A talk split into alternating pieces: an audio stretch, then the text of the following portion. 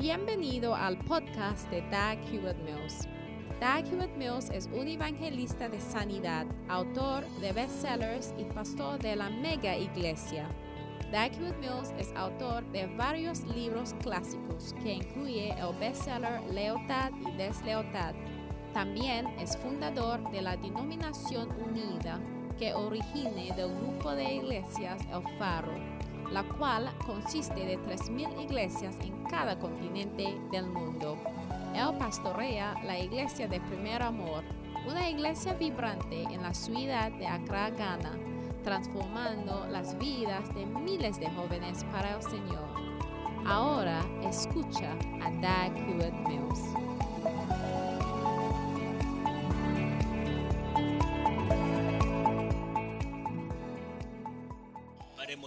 Gracias por victoria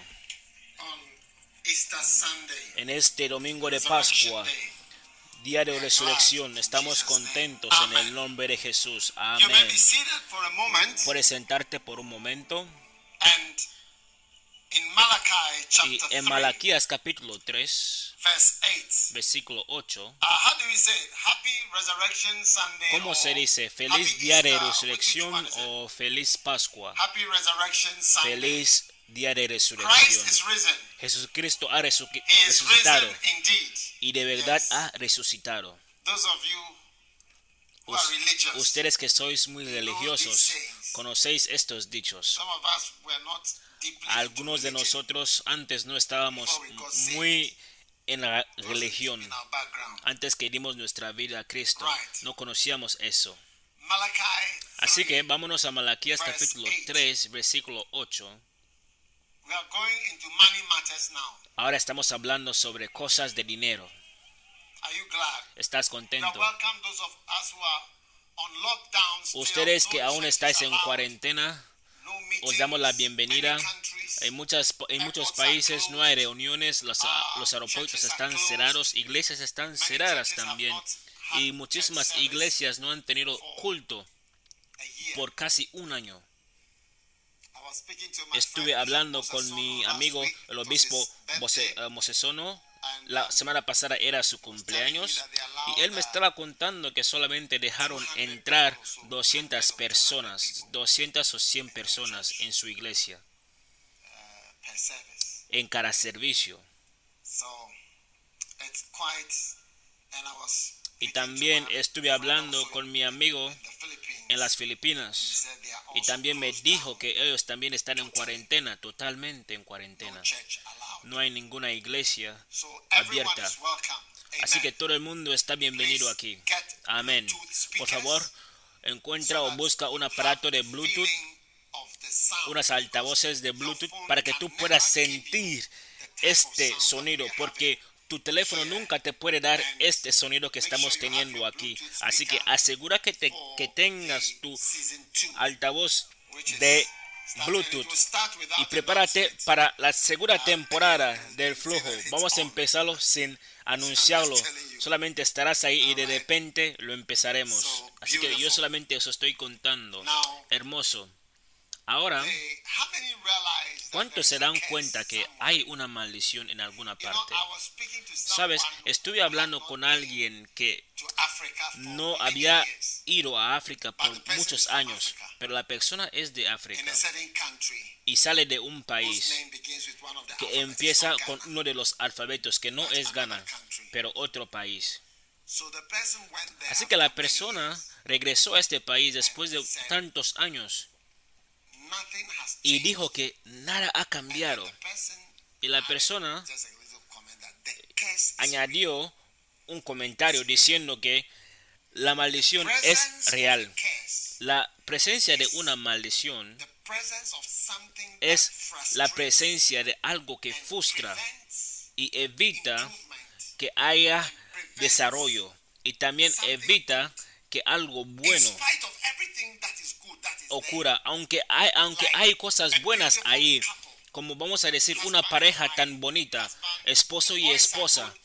Los chicos son buenos y las mujeres también son hermosas y se casan.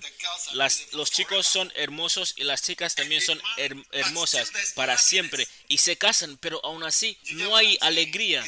¿Entiendes lo que estoy diciendo? Esto es la presencia de una maldición. Así que en Deuteronomio Ahí verás los detalles de una maldición ahí en, en detallados. Deuteronomio capítulo 28. Y cuando vayamos a Jerusalén, estoy orando que tengamos muchos viajes, porque tú tienes que repetir el acto de repetir tu visita a Israel para entenderlo, entender más de la Biblia. ¿Entiendes?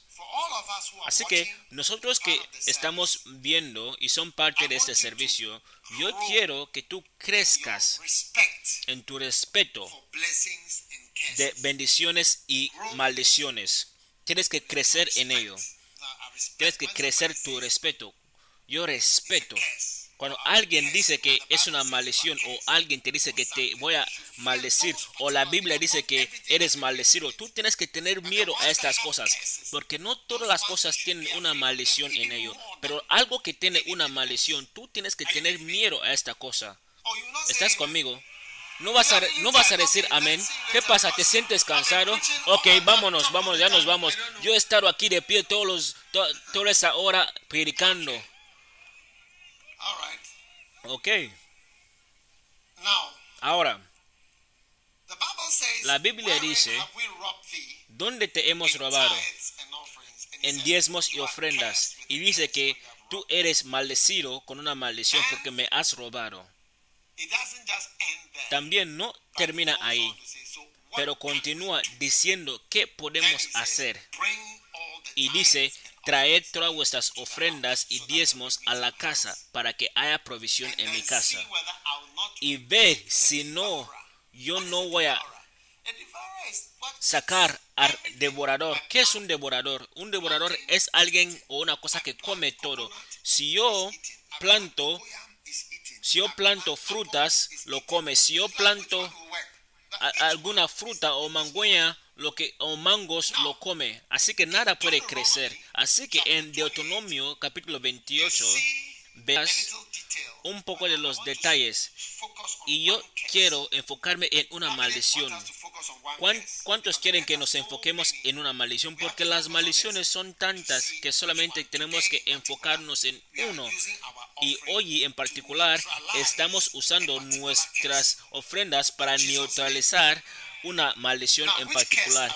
Ahora, ¿qué maldición estamos pensando hoy? La segunda, la, la, segunda maldición. Y dice,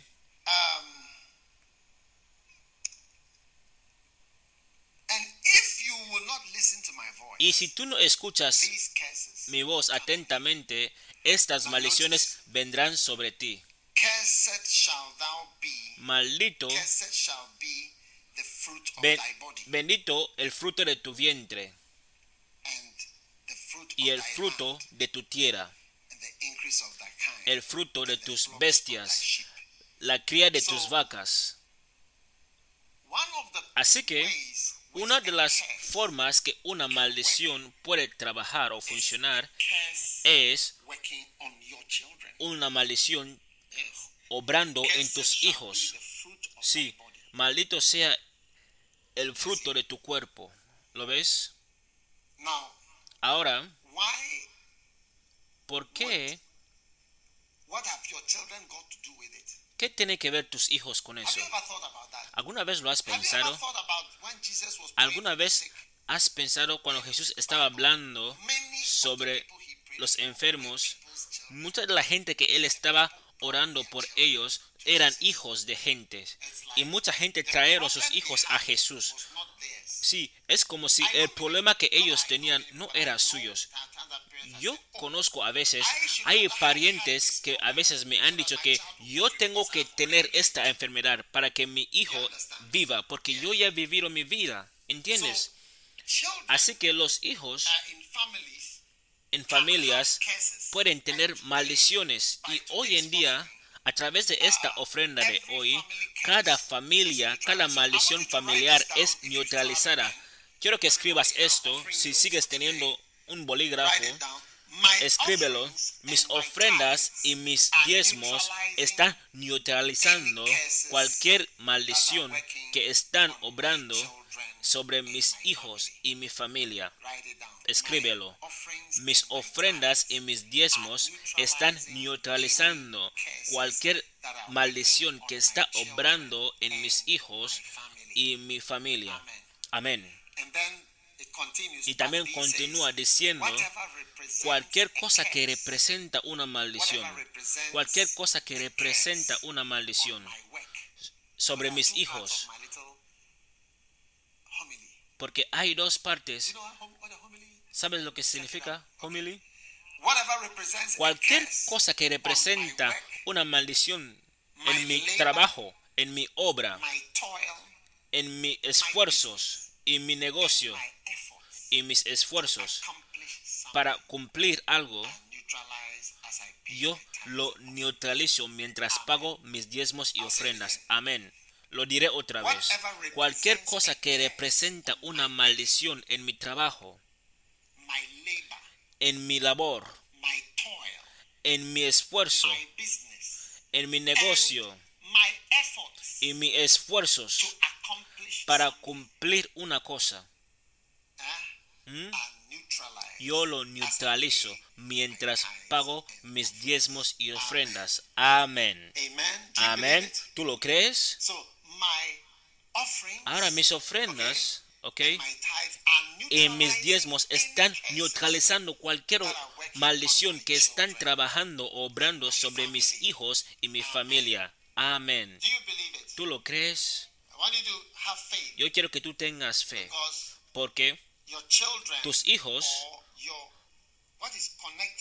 o lo que está conectado contigo, lo que tú estás cuidando, es una es, es, e, es un es algo que te puede traer mucho dolor y también mucha alegría. Tú sabes, cuando la gente son jóvenes y están teniendo una boda, ellos piensan que están teniendo su boda. Eso es lo que yo pensaba que cuando yo tenía una boda, yo pensaba que era mía, pero me di cuenta que actualmente es tus padres que están teniendo la boda y no tú. Es su boda y ellos están muy contentos sobre la boda. Lo han tomado muy personalmente. Tú piensas que estás teniendo una boda normalmente, pero son ellos que tienen la más grande alegría. ¿Tú lo ves? Así que, y, hay, y muchos hijos piensan que, oh, quizás mi padre y mi madre se enojarán cuando les diga que quiero casarme. No, ellos están contentos. ¿Sabes? A no ser que te vas a casar con la persona equivocada. ¿Entiendes lo que estoy diciendo? O alguien que le está, está trayendo dolor.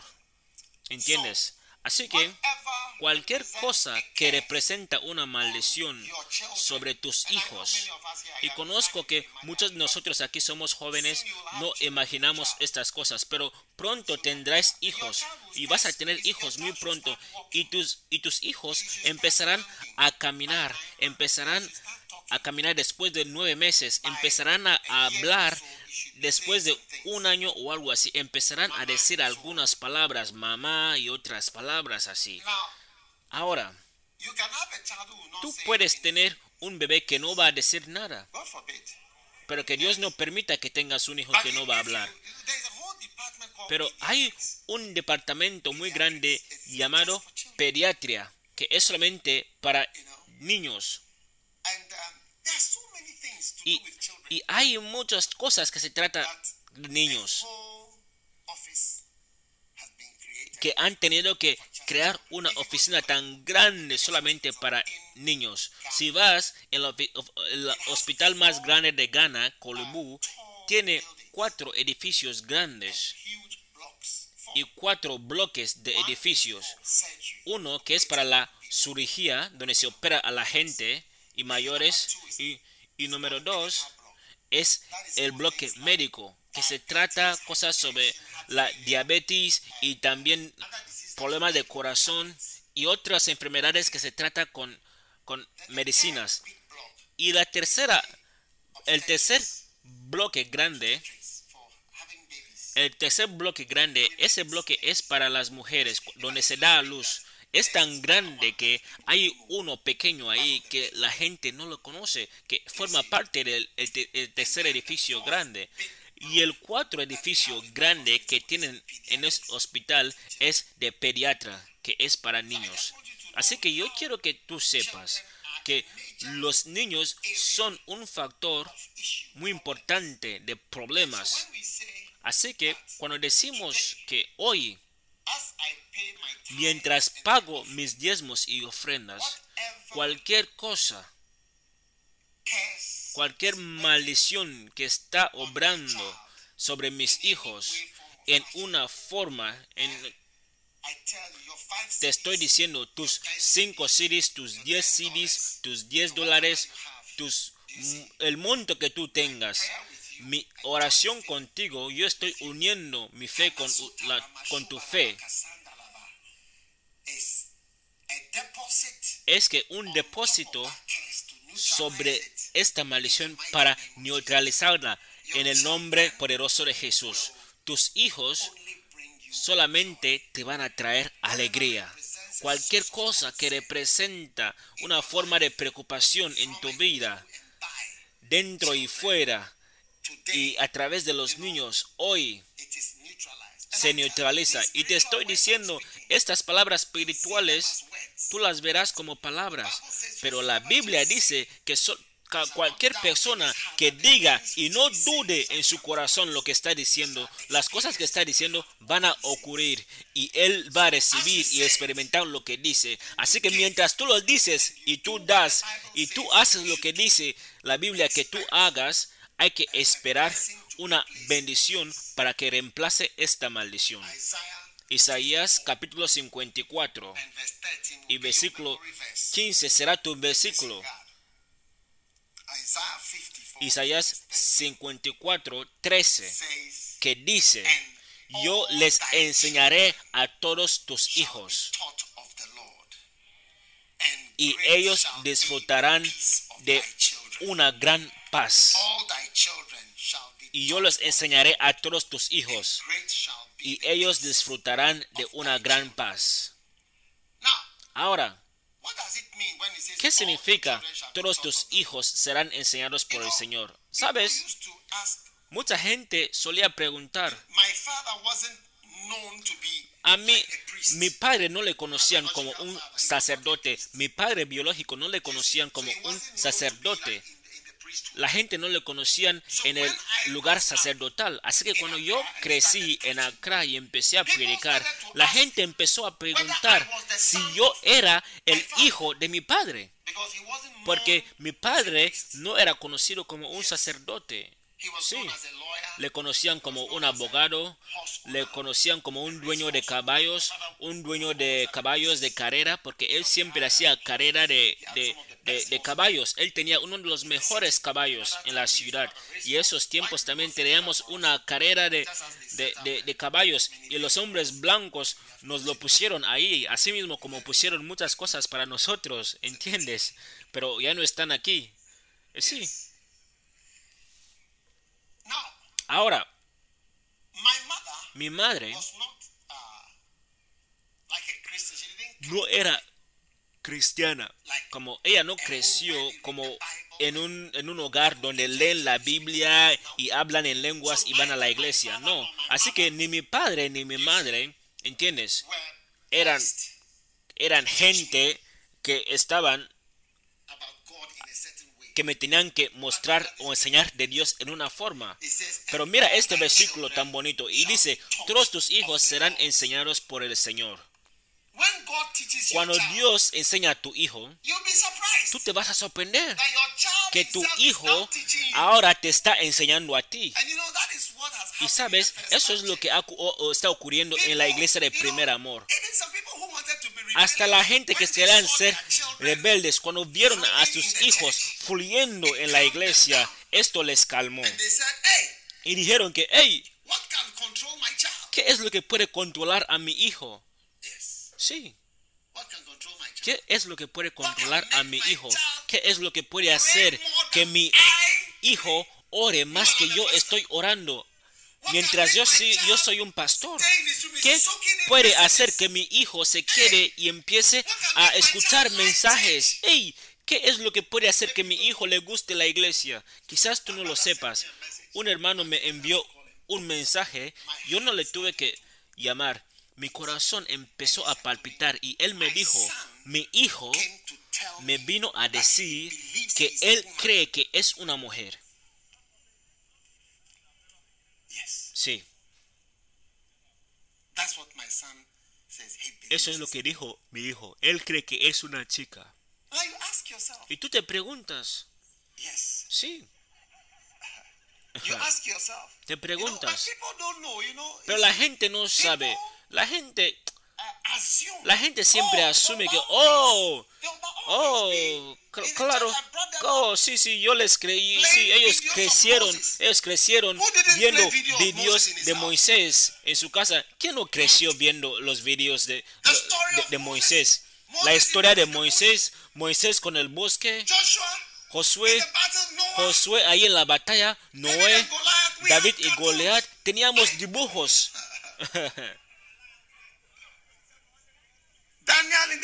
Daniel ahí con los leones hacíamos enseñanzas con eso. Les trajimos a la iglesia. Hasta les mandamos en excursiones muchas cosas, pero tú te vas a sorprender que esto no te garantiza nada. Tienes que tomar la gracia de Dios y el poder de Dios. Por eso esta escritura dice, todos tus hijos serán enseñados por el Señor. El Señor él mismo va, va a buscar a tu hijo, va a buscar a tu hija y va a enseñar a tu hijo algo.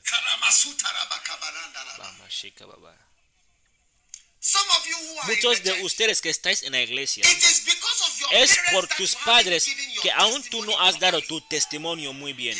Sí. Porque tú tienes miedo que, que tus padres escuchen el testimonio que tú vas a dar aquí. Ellos no te van a creer, ya no te van, no, van a creer quién eres. No van a creer que su hijo o su hija tan bonita puede hacer algunas cosas. Oh, no, no, no, no, no.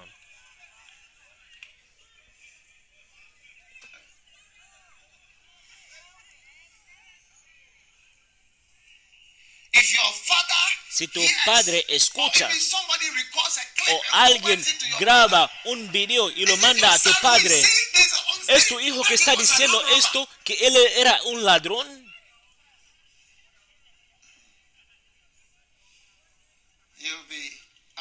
Te vas a sorprender todos tus hijos. Esta bendición vendrá sobre todo el mundo que está dando esta ofrenda hoy. Si tienes dos hijos, da dos ofrendas. Si tienes cuatro hijos, muy mal, para ti, tienes que dar cuatro ofrendas. La cantidad de hijos que tú tienes es la ofrenda que tú tienes que dar. Tú tuviste, tú tuviste esta energía para dar a luz cuatro veces, tres veces. Así que tú también tienes que dar ofrendas, ofrendas que es igual a la cantidad de números, de, número de veces que tú fuiste a dar a luz. Sí, al que dan más, al que más también esperan de él. Amén.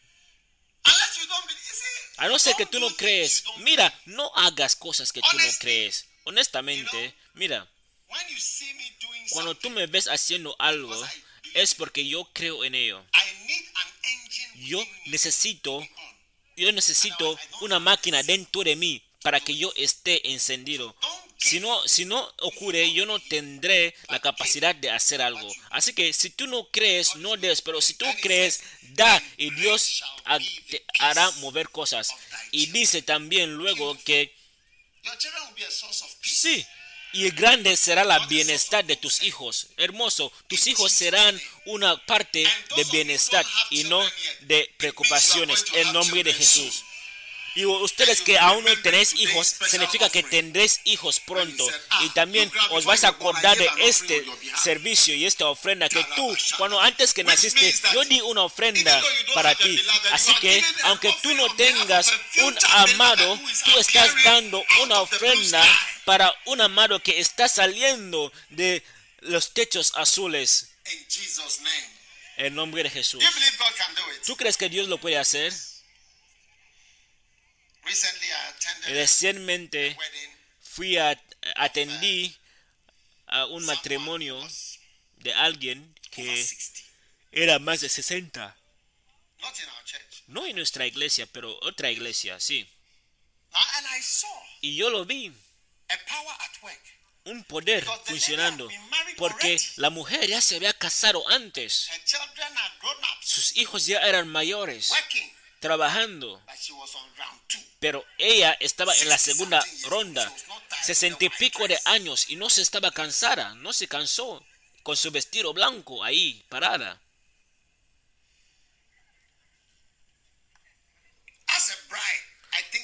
Como una esposa, yo creo que la- Yo, yo creo que yo creo que el matrimonio tomó mucho tiempo y yo creo que ella empezó de dormir. Yo creo que era sí empe- empezó a dormir un poco. Sí, es una palabra, batat. Ella empezó de, de dormir. slept. Sí, ella, ella empezó a dormir entre are sitting there en- 27 years en- old. entre el matrimonio mientras lo estaban teniendo el 65. matrimonio, sí. Sí, tú, tú, estás, tú estás ahí. Alguien tiene 65 años y está casándose por la segunda vez. Y tú estás ahí. Dios te está mandando otro en el nombre de Jesús. Hay gentes que han tenido una oportunidad y están yendo por la segunda parte. Mientras tú estás aquí sentado. Sí, te tenían que haber escogido por la, la primera ronda. Profetizo, grande será tu paz.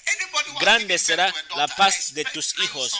Cualquier persona que ha dado a luz a una, a una chica, tienes que esperar que grandes y bonitos y hermosos hombres vengan a buscar a, tus, a, a tu hija en el nombre de Jesús. Chicos feos no vendrán en la dirección de tus hijas. Amén. En el nombre de Jesús. Do you believe in this prophecy? ¿Tú crees en estas profecías? are going to sit down for an elderly 60? Those who have already been married ¿Cuántos van a 30 sentarse?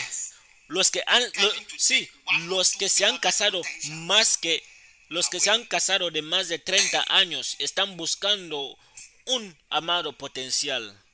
Amén. La gente se están durmiendo durante su matrimonio. ¿Has escuchado hablar de algo así antes? Están durmiendo, acostándose mientras están teniendo el matrimonio.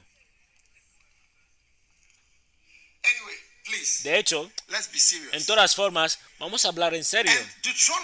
En Deuteronomio, como vamos a añadir un poco en Deuteronomio, maldito será el fruto de sí.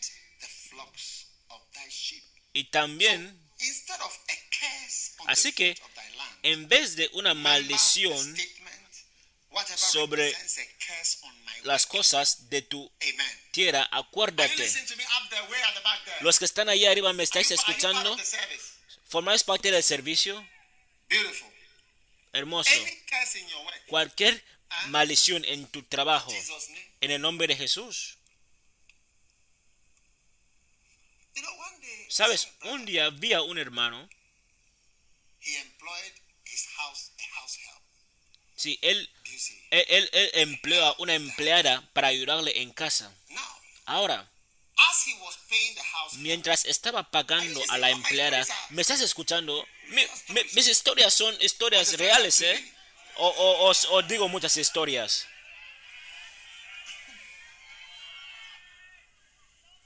he was paying. Él estaba pagando a la ayudante de la casa todos los meses.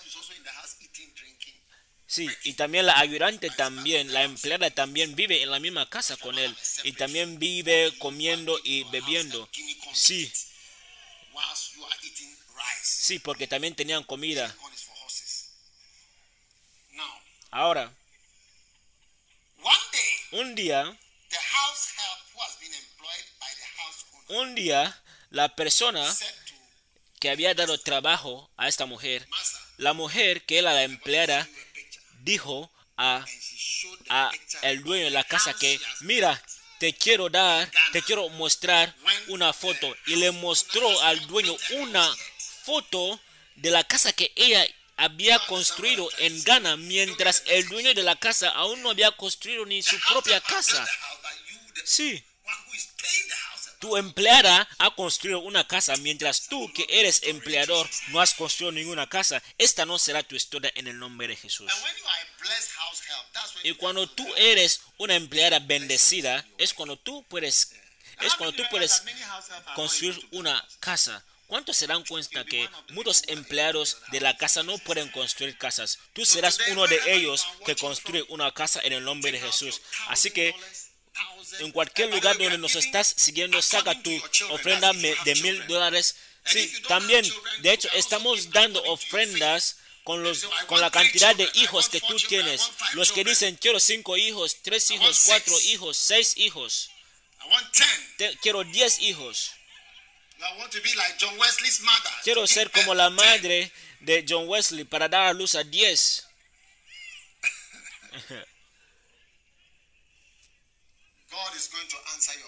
Dios va a responder a tu oración. Saca tu ofrenda esta tarde y, y, voy a orar antes de que tú des tu ofrenda. Quiero orar por una maldición.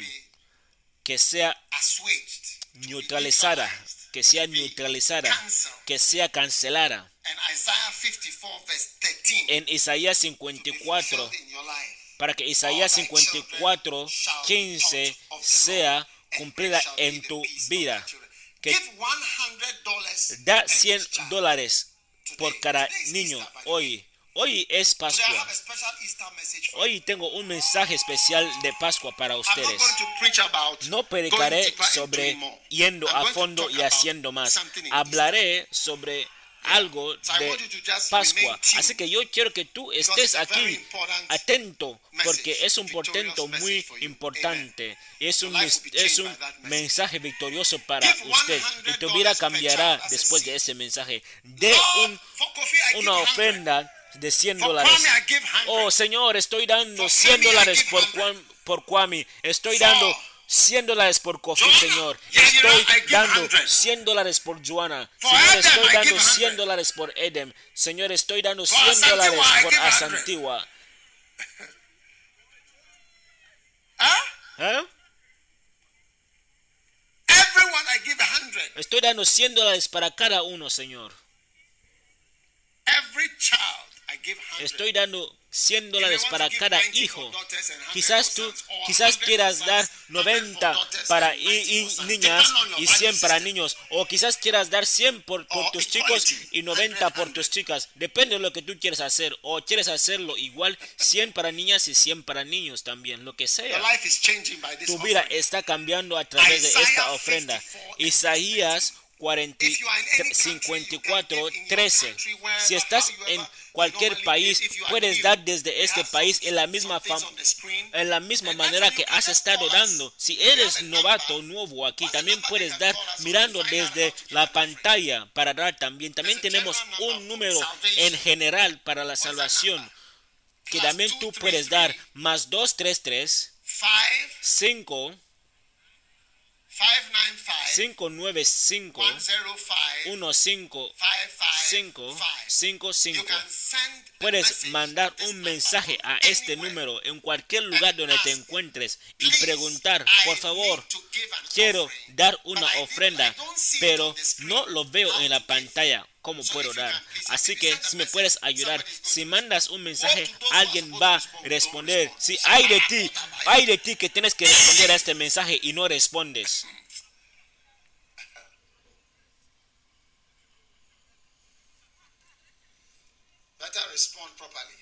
Responde, responde de ese mensaje. Así que por favor poner este mensaje, el número otra vez. Este es el número para preguntar. Si quieres dar una ofrenda, si te sientes solo, quieres un amigo, puedes mandar mensaje a este número y te vamos a ayudar desde tu país como tú puedes dar la ofrenda. Eso, eso es una manera muy fácil para hacerlo, porque a veces cuando estás mirando Madagascar y todo esto, esto, a veces no lo ves muy pronto, hermoso. De hecho, vamos a hacer una pantalla de ofrenda solamente una pantalla de ofrenda para que esté para todos. Porque si estás en serio, tienes que tomar una foto de esta pantalla. Sí, hay de ustedes que hacéis, hay de ustedes, hay de ustedes en línea que hacéis de fraude de dinero móvil. Por favor, pronto va a llover.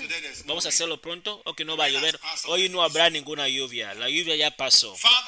Padre, gracias por esta gran ofrenda que hemos dado desde Isaías 54, 13, que grande será la paz de tus hijos.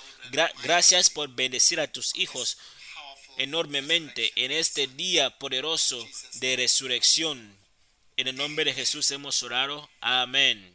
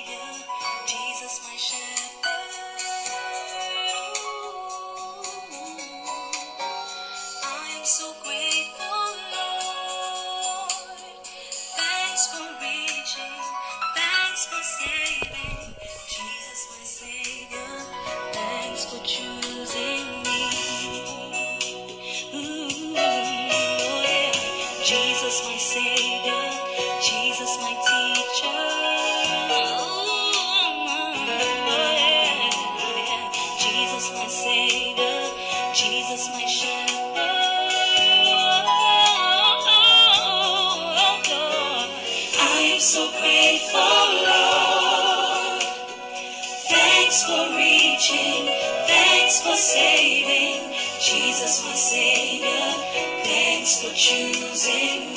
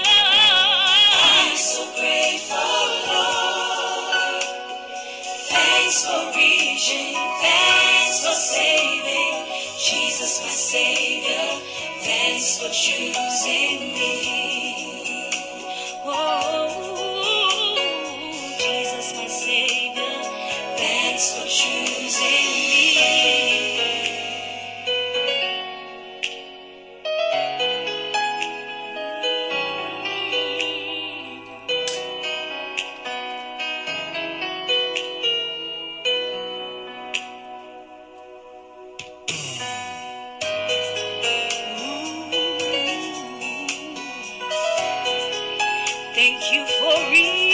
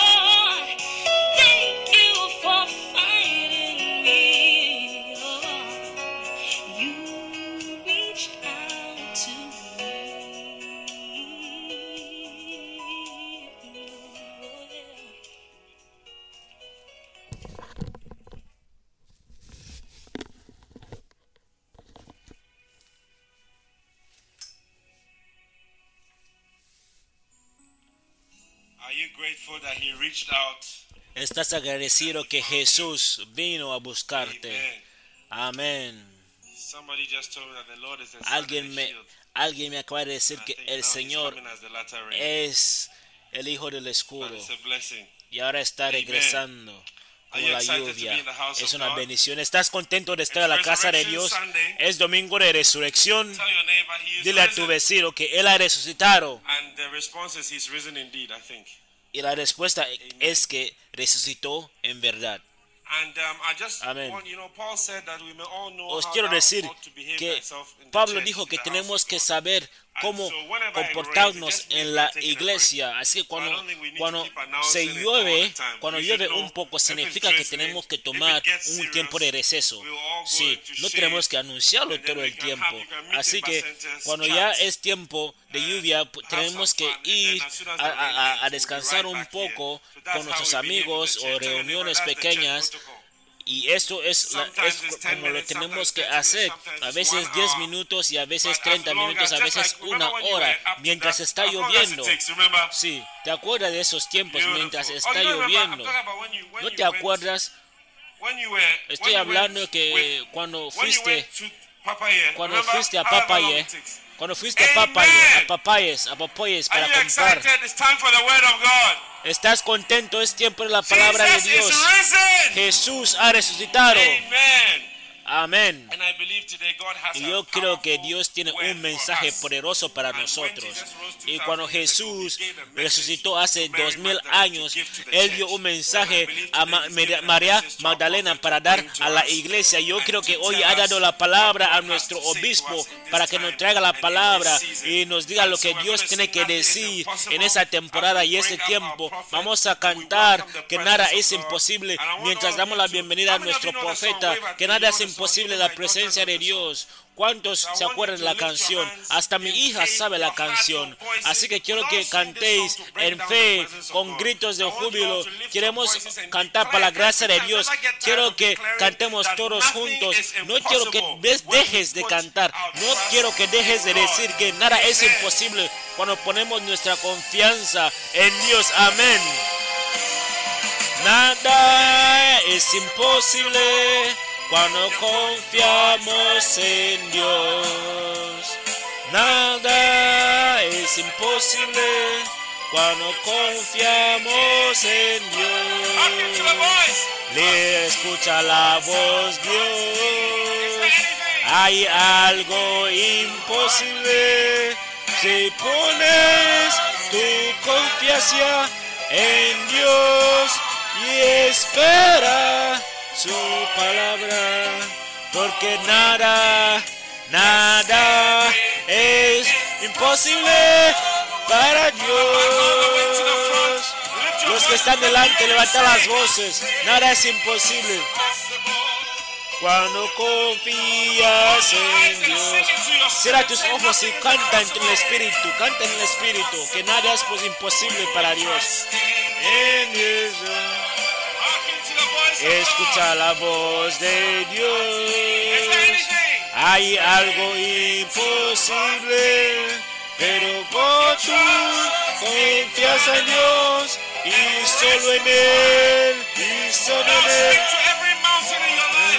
Habla todas las montañas en tu vida. Habla todos los desiertos en tu vida. Y declara que todo es posible en el nombre de Jesús.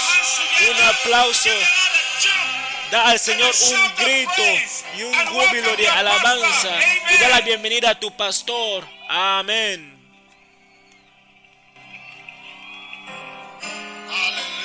Aleluya. Beautiful. Hermoso.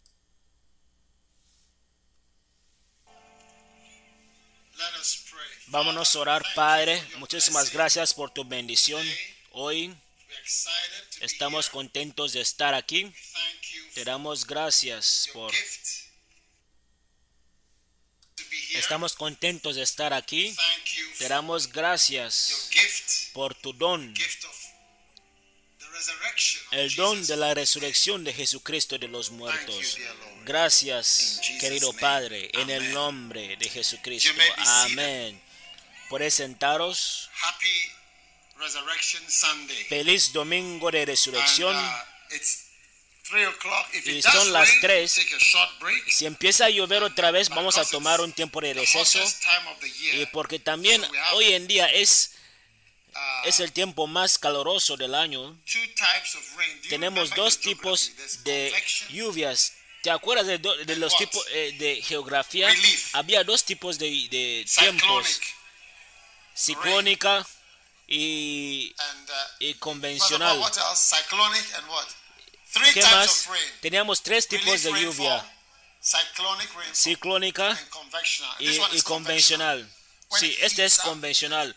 Sí, cuando llueve así, porque está tan tan- Sí, cuando hay, cuando hay mucho sol y llueve así. Muchísimas gracias, Pastor Paul Baden, por la I want to información. share with you on something I call Quiero, compi- quiero, quiero compartir con ustedes algo que llamo victorias de... Sí, son muchos.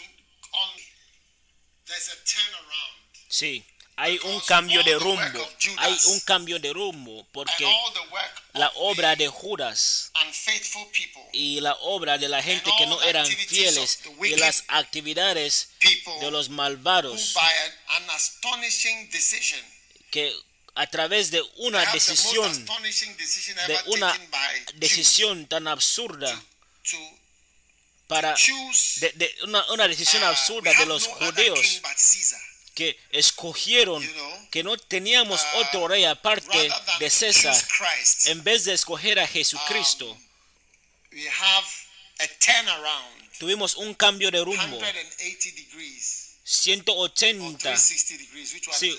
Sí era un doble 180 de, de 180 ¿cuál es? Turnaround. Cero- For those of you who are 180 not math students, 180 ustedes que ustedes que no son 360 estudiantes matemáticas Those of you who did core math, I don't know what 180 you es por esa parte y, y 360 es por la otra parte. Los que hicieron matemáticas, no sé en qué escuela fuisteis. ¿Entendéis? Ok. 180 degrees Así que, así que dio una vuelta de 180.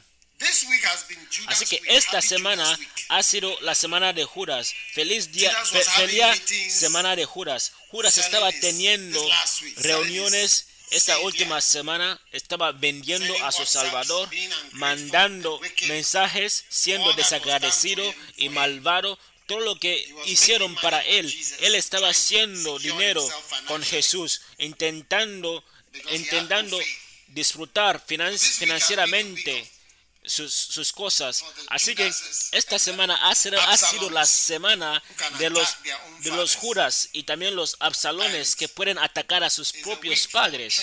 Sí, y es una semana para traidores.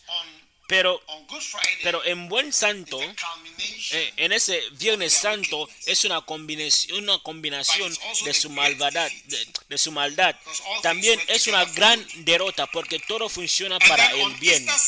Y el domingo de Pascua es una vuelta, es un cambio de rumbo completo. So, Aleluya. 126, Así que en Salmos It 126, says, When the Lord dice, turned again the captivity, cuando el Señor se dio la vuelta con los cautivos de Sión, So, eras como, éramos como los que bebían. Así que hay un cambio de rumbo. También está ahí que nuestra boca "The estará llena de risa y us." nuestras lenguas gritos de alegría. 126, Entonces verse 4. dijeremos entre las naciones, "Turn grandes cosas ha hecho el Señor con O Lord." ellos. So God Así que Dios responde a tus oraciones para dar la vuelta a las cosas. Y yo creo que hay un gran cambio de rumbo para ti en este domingo de Pascua. Así que déjame mostrarte las victorias de cambio de rumbo que están 6. en la Biblia. En Marcos capítulo When the Sabbath 16.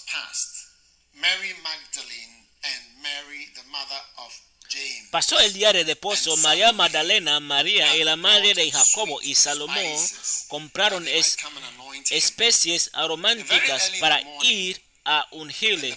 Y muy de mañana, el primer día de la semana, cuando tú vayas a Israel, ¿entiendes? Cuando vayas a Israel, see that verse 1 says, versículo when the Sabbath dice, pasó el día de reposo, ¿sabes? Cuando find a Israel, te darás cuenta que nada ocurre en sábado. Hasta no puedes buscar comida. Pero os voy a mostrar donde puedes comprar shawarma en, en sábado en Jerusalén. Os mostraré donde puedes comprar sha- shawarma en Jerusalén en un sábado. Así que Así que ven a buscarme cuando estés ahí, porque yo he estado muy hambriento en un sábado en Israel. No hay nada, hasta el hotel tampoco te da la comida, hasta que termine el día de reposo y tienen un tiempo. Sí, el, el- día de reposo empieza el, el viernes. Sí, así que y termina y termina hasta sábado. Y te dan 5:30, el tiempo po- por la noche. Creo que es allí las cinco y media, las cinco y cincuenta y ocho es cuando baja el sol.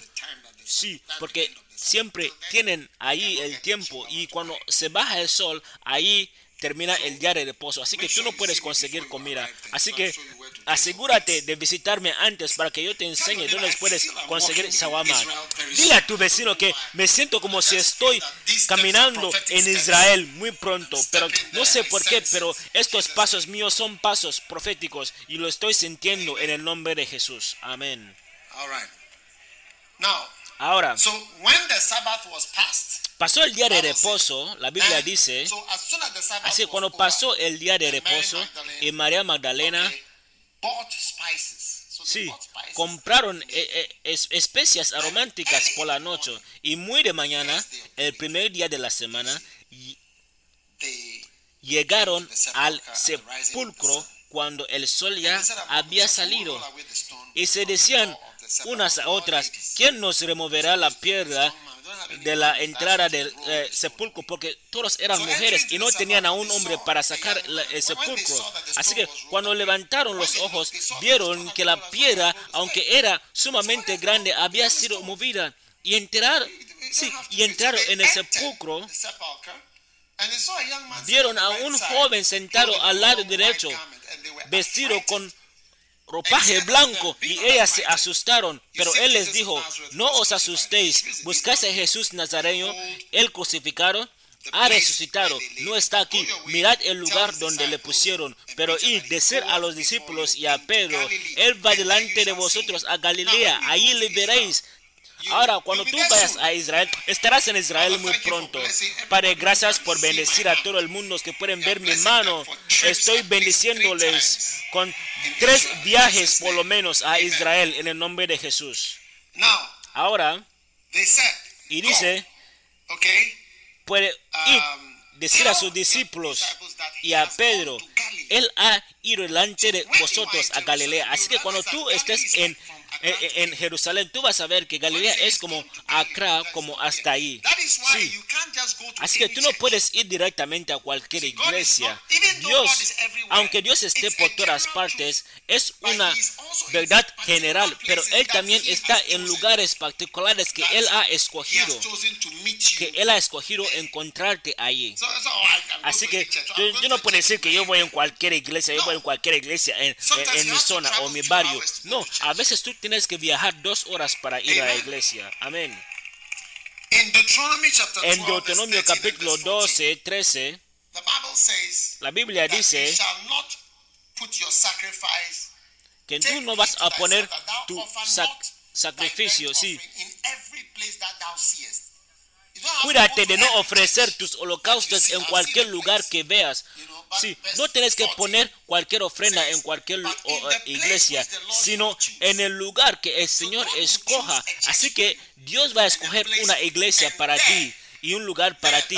Y ahí, y ahí, sino en el lugar que el Señor escoge a un- unos tribus, ahí ofrecerás tus holocaustos y ahí harás todo lo que yo te mande. Aleluya. ¿Estás contento?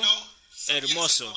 Sabes, hace muchos años estuve conduciendo y vi un edificio que pertenecía a una de las iglesias grandes en Ghana.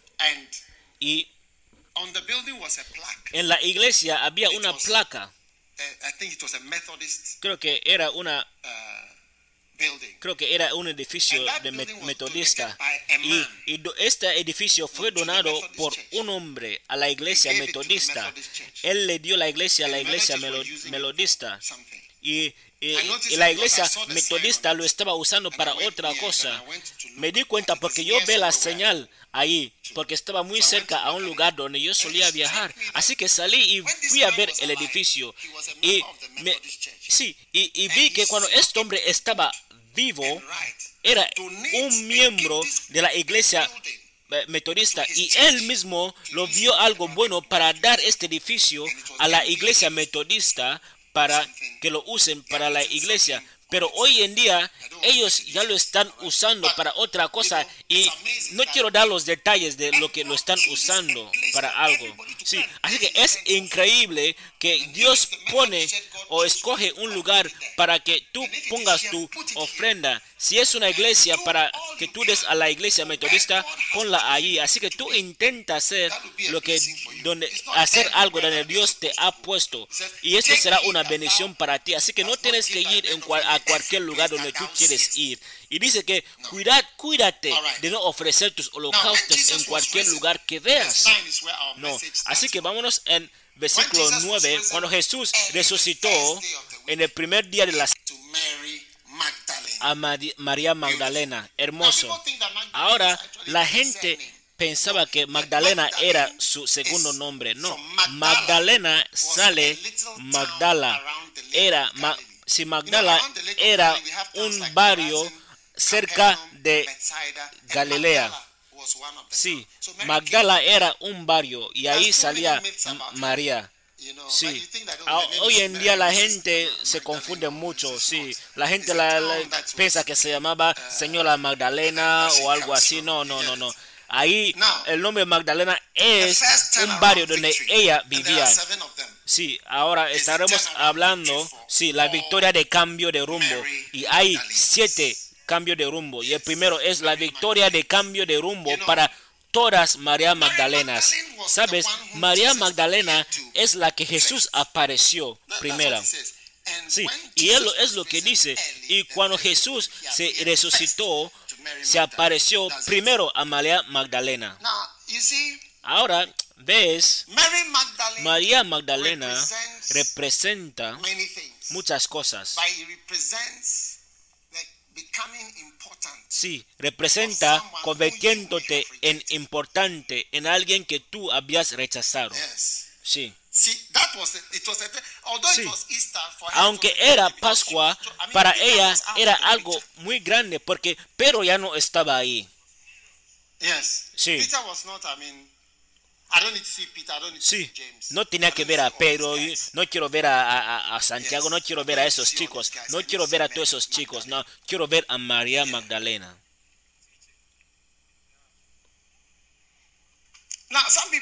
Ahora, mucha gente pensaba que María Magdalena era una prostituta y hay muchas historias sobre ella.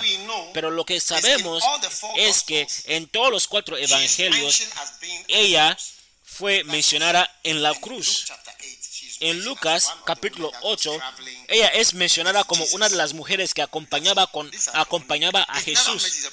Sí, Eh, no, nunca mencionaron que es prostituta o what o qué, sí, pero, pero a la mucha gente ha empezado a decir que ella es prostituta, no, o- creo que esa eso, eso sale de los diablos, pero no sabemos de dónde salen estas, estas cosas, estos dichos, pero vinieron muchos Sí, y ahí ella se convirtió muy importante, y ya era muy importante hasta más que los apóstoles. Así que en es, así que en esta victoria de Pascua verás la victoria de la gente más fieles. Sabes, la fidelidad es más importante cuando es importante. Look, everybody Mira, todo el mundo quien yo pago o con quien yo tengo un trato financiero y que depende de mi favor, puede ser fiel hacia mí. hasta a- a- o "Go and hasta get something," correr cuando yo les mando a hacer algo verás que la persona está corriendo. Hay razones por la cual la gente se convierte fieles pero cuando no hay nada para ganar o no hay ninguna recompensa o algo para perder o, cu- o cuando no hay ningún favor para recibir es cuando vemos la gente fiel. I don't encourage people to come into Sí, por eso yo no animo a la gente que venga a trabajar en tiempo completo para mí. Si tú pides, si tú pides un salario en particular, este trabajo no es para ti porque no tenemos eso aquí. Sí, mucha gente, mucha gente trabaja aquí. Yo tengo gente muy educada que trabaja para mí aquí. Sí, lo que tú puedes imaginar, yo ya lo he visto antes, pero ninguno de ellos vino a trabajar para por un salario. ¿Qué te van a dar ahí? No, ninguno de ellos vino a trabajar por un salario tan grande o algo así. No, ellos vinieron a servir al Señor. Así que aquí viene la victoria de los fieles una vez. Así porque durante esta semana, sí, porque lo ves tan poderoso mientras estaba caminando con la gente, Pedro se veía como, "Ve- ve- venís conmigo, vámonos con gente muy poderosa. Pero la gente fiel, la persona fiel que estaba dedicado a Jesús, ¿sabes? "Oh, Hasta cuando la gente como Pedro decían como si yo no le he visto, no le conozco. No le he dicho que no he dicho que no le conozco. Tú no me puedes forzar a conocer a alguien que no conozco. No me puedes forzar a conocerle. No me hables así. He dicho que no le conozco. Pero María Magdalena representa los, faithful los fieles. También ella representa a la mujer fiel. Mira, quizás tú pienses que la, la mujer, todas las mujeres son fieles. Porque las mujeres son humanos también. Así que hay mujeres que no son tan fieles. ¿Entiendes? Así que María Magdalena era fiel. Cuando ella no tenía nada para recibir. A veces tú ves a la gente, muchas veces he visto a mucha gente muy activos en la "Is there iglesia. somewhere that Aún person is?" empezó a pensar, hay hay algún maybe aquí que esta persona está buscando, porque quizás hay algo que hay alguien que esta persona intenta conquistar, conquistar, por eso esa persona ya se ha convertido muy fiel así. What is the motivation? ¿Cuál es la So I motivación? want to encourage Así que yo, yo quiero animar a look, todas las mujeres Easter aquí que Pascua representa representa la victoria de cambio de rumbo para todas las mujeres y la encargada es uh, María Magdalena. Para ustedes que quieren equality, eh, eh, eh, igualdad de, de género, María Magdalena. La importancia de María Magdalena ascendió. Sí, mira, léelo en inglés. La Biblia dice ahí.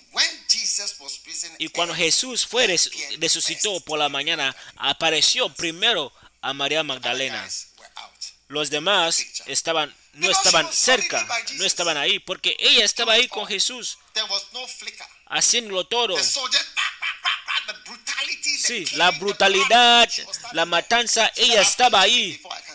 Ella, stand." sí, ella dijo que sí, ya le vi morir, yo puedo "I'm a estar aquí. see blood every month." Ella dijo que yo soy una mujer, yo veo sangre todos los meses, no tengo miedo a la sangre. Sí. María, la, la- la fiel María, yo sí, yo puedo tratar con sangre, dijo. Conozco la sangre. So every lady here, Cualquier mujer aquí, tú serás como María Magdalena, hasta cuando disciples will be set discípulos muy and grandes no estarán ahí, te llamarán a ti para la próxima reunión. Hallelujah. Aleluya. Now, Ahora, segundo, turnaround victory for. La victoria de cambio radical para las autoridades delegadas. La Biblia dice que ella salió y ella se fue a decir a la gente que ha estado con él mientras estaban llorando. Cuando Jesús apareció, apareció and primeramente a María Magdalena y ella fue y se lo comunicó a los que habían estado con this él, is the que time estaban lamentándose for y llorando. Este es el tiempo para autoridades delegadas. Mira, ellos tenían que creer. Y aceptar a alguien que fue enviado y no era Jesús el mismo. Y en nuestra iglesia hemos llegado en un lugar donde tenemos que tratar con la gente que ha sido delegados, obispos, autoridades y también personalidades que han sido delegados. Sí, And y era María Magdalena aquí. Y luego Jesús se enojó con ellos porque ellos no creían en María, Magdalena. Lo verás ahí. Pero tú if a veces tienes que aceptar cuántos de nosotros, aunque si, su- si estuviésemos vivos mientras cuando Jesús estaba aquí, no lo, entendía- no lo íbamos a entender. Sí, porque alguien tiene que ser enviado y hay gentes también que tienen que aceptar a la persona que trae el mensaje. Es solamente un pensamiento simple. y hemos llegado en un tiempo que es para autoridades delegados. Por eso 100 en nuestra iglesia hay muchos hay muchos delegados y obispos. Tenemos más de like 100 reverend. obispos en nuestras iglesias y son obispos reales. Es diferente a de reverendos. Reverendos son diferentes a obispos. Y tú tienes que tratar con estas personas. Sabes, antes, antes solamente era yo, el obispo. Shati y look, obispo Edic, dos asistentes. Pero mira, hoy en día 4,000 tenemos más de cuatro mil In so iglesias many places. en muchos lugares. ¿Tú crees que queremos que la iglesia se caiga antes que veamos que una persona con dos asistentes, asistentes no puede controlar todo? Es como si alguien está dando a luz y tú no estás dando provisiones para que cuiden de los niños. Así que tenemos que tratar con a autoridades delegados. y es tiempo para aceptar la realidad que aunque tenemos un arzobispo, hoy en día tenemos un arzobispo que, que, uh, que like siempre está tratando de nuestros eventos importantes y matrimonios. Hasta tenemos mucha gente importante uh, también, hasta la gente laico también. Verás, hoy, sí, muy pronto verás, verás a los laicos trabajando y haciendo cosas grandes en el ministerio. Sí. Y hemos llegado en un tiempo donde tú lo tienes que aceptar o, tú, o, te sal- o, sales de aquí. Y conozco a gente que no puede aceptar cuando alguien es delegado para ellos. Dicen que ¿quién eres tú? ¿Quién eres? ¿Quién eres? Me acuerdo "Oh, de alguien way." que "Oh, viajó cuando fue church." a un lugar y llegó a la puerta, le preguntaron y dijo que ¿tú sabes quién soy yo? ¿Sabes qué hago en la iglesia? Sí, pero sabes, estos días ya pasaron. Tú, si quieres tratar con Dios, tú tienes que tratar con la persona que Él ha mandado, María? Magdalena. ¿Estás ahí? Número 3. turn around victory La victoria de cambio para, para personas. Anónimas y desconocidas. It's raining now.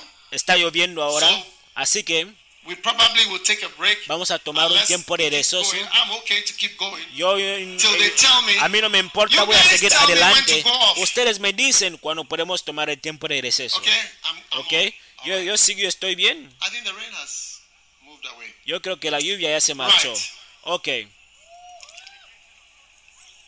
Turn around. Number three. Número 3. Are you with me? ¿Estáis conmigo? Turn around. La victoria de cambio para personas anónimas y desconocidas. Unknown people. Desconocidas. In the next verse, En el siguiente versículo, the dead, cuando Jesús se le The resucitó Bible de los says, muertos, la Biblia after dice, that, después he de eso, appeared in another Él apareció en otra forma hacia otros the dos y, y fueron al país y fueron a comunicarlo a los demás. Y tampoco, sí, apareció en forma distinta a dos de ellos. En este tiempo de Pascua, la gente desconocida serán importantes porque estas dos personas que menciona la Biblia no son conocidos y son unos desconocidos. No son nombrados. Son gen- gente anónima en la. Biblia. Amén. So I don't know who you are. Así que yo no sé quién eres. Maybe you are not one of the names in the church. Quizás tú no eres uno de los nombres en la iglesia. name, Cuando la gente are menciona tu nombre, that te conocen como are tal y tal y tal. No eres famoso por hacer nada en la iglesia. Unknown and unnamed. Anónimos y desconocidos. Suddenly, De repente were in the Bible. Estaban en la Biblia. Hallelujah. Aleluya. And you have to welcome yourself to Y tú becoming tienes important que dar la bienvenida a ti mismo porque ya eres importante. Porque yo profetizo que la gente desconocidas y anónimos y no han sido nombrados como grandes se van a convertir en And gente muy grande en los ojos de Dios. Y tú lo crees que las dos personas que caminaron con Jesús. Sí, es un cambio de rumbo para tu vida. Número cuatro.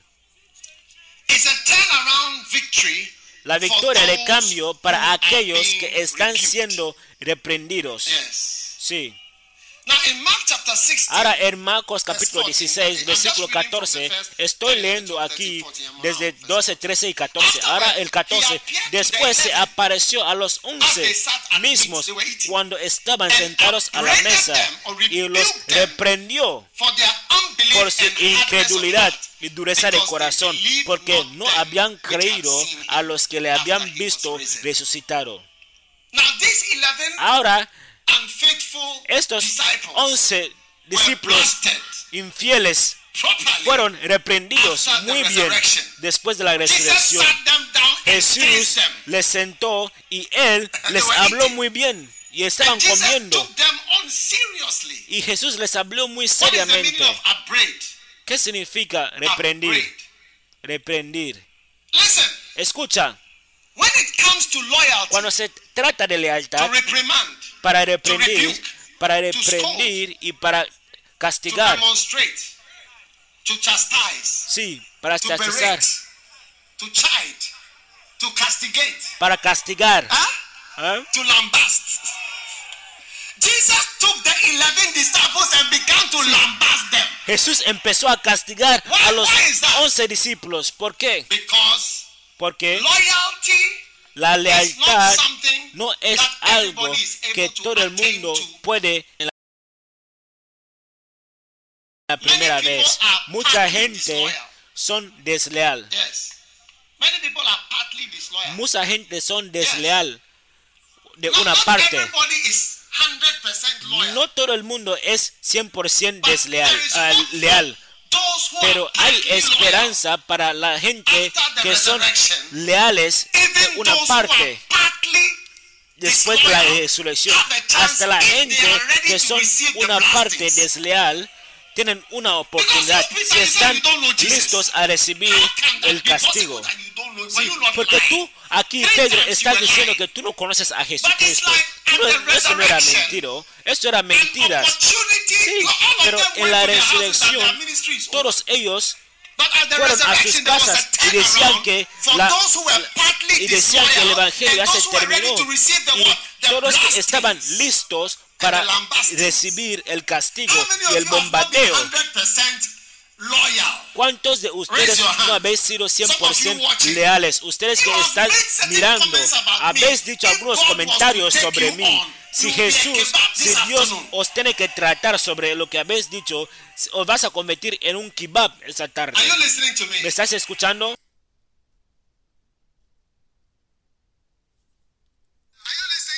¿Me estás escuchando? Sí.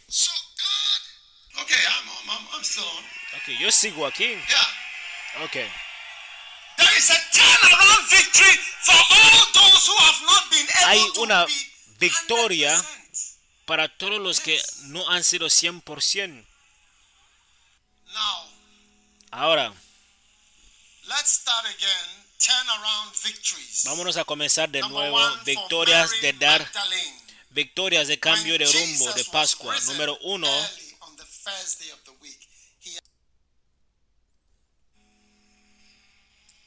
Let's start again.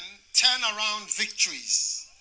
Number one for Número Mary uno, Magdalene. para When María Jesus was Magdalena. risen early on the cuando first Jesús, y después de haber resucitado muy Mary temprano en el primer Magdalene. día de la semana, Jesús se apareció primero a María Magdalena.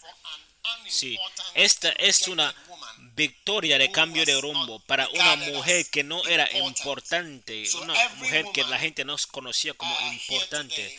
Así que cualquier mujer hoy que está aquí hoy, tenéis que conocer que sois muy importantes cuando Jesús os reconoce como importantes. Vamos a ver a muchas mujeres en los lugares muy grandes en gloria. Así que cualquier mujer aquí, en vez de ser una, un instrumento de destrucción, un instrumento de la destrucción pasional para un hombre, un hombre y el ministerio de un hombre, tienes, de, tienes que convertirte en un instrumento de honor, porque no conocemos que María Magdalena destruyó el ministerio de Jesucristo, no, ella formaba parte del journeys grupo que Luke chapter 8. fue con Jesús a sus viajes en Lucas capítulo 8 a Galilea hasta Jerusalén y ella estaba ahí con los doce. Sí, tú serás nombrado como una de las mujeres más buenas en el mi- ministerio. Amén. Que ayudó el ministerio. Amén. So, Ahora os darás cuenta que es una gran victoria para los fieles. Es bueno ser fiel do. cuando hay algo para ganar. no one can see, Pero cuando nadie puede ver y nadie sabe y tú eres fiel, esto es ahí es cuando tú eres fiel de verdad. Porque por eso toma mucho tiempo para saber si eres fiel. Porque a través de los años habrá dificultades que aparecerán y ahí verán tu fidelidad. A través de la forma que tú te mantienes firme en lo que tú crees y nada te puede mover. Pero mira, a veces la gente se mueve they realize, "I y después mistake." se da cuenta que, oh, cometí un fallo o You un error. Y a veces hay gente que no se mueve. Tú no me puedes mover. ¿Sabes? one day there was a certain woman who Un día había una mujer que tuvo un número de hijos y, y una persona se vino a casar con uno de los hijos y una de las eh, hijas, digo. Um, Y de repente, creo que el esposo empezó a molestar y la madre hizo un comentario que, que mi hija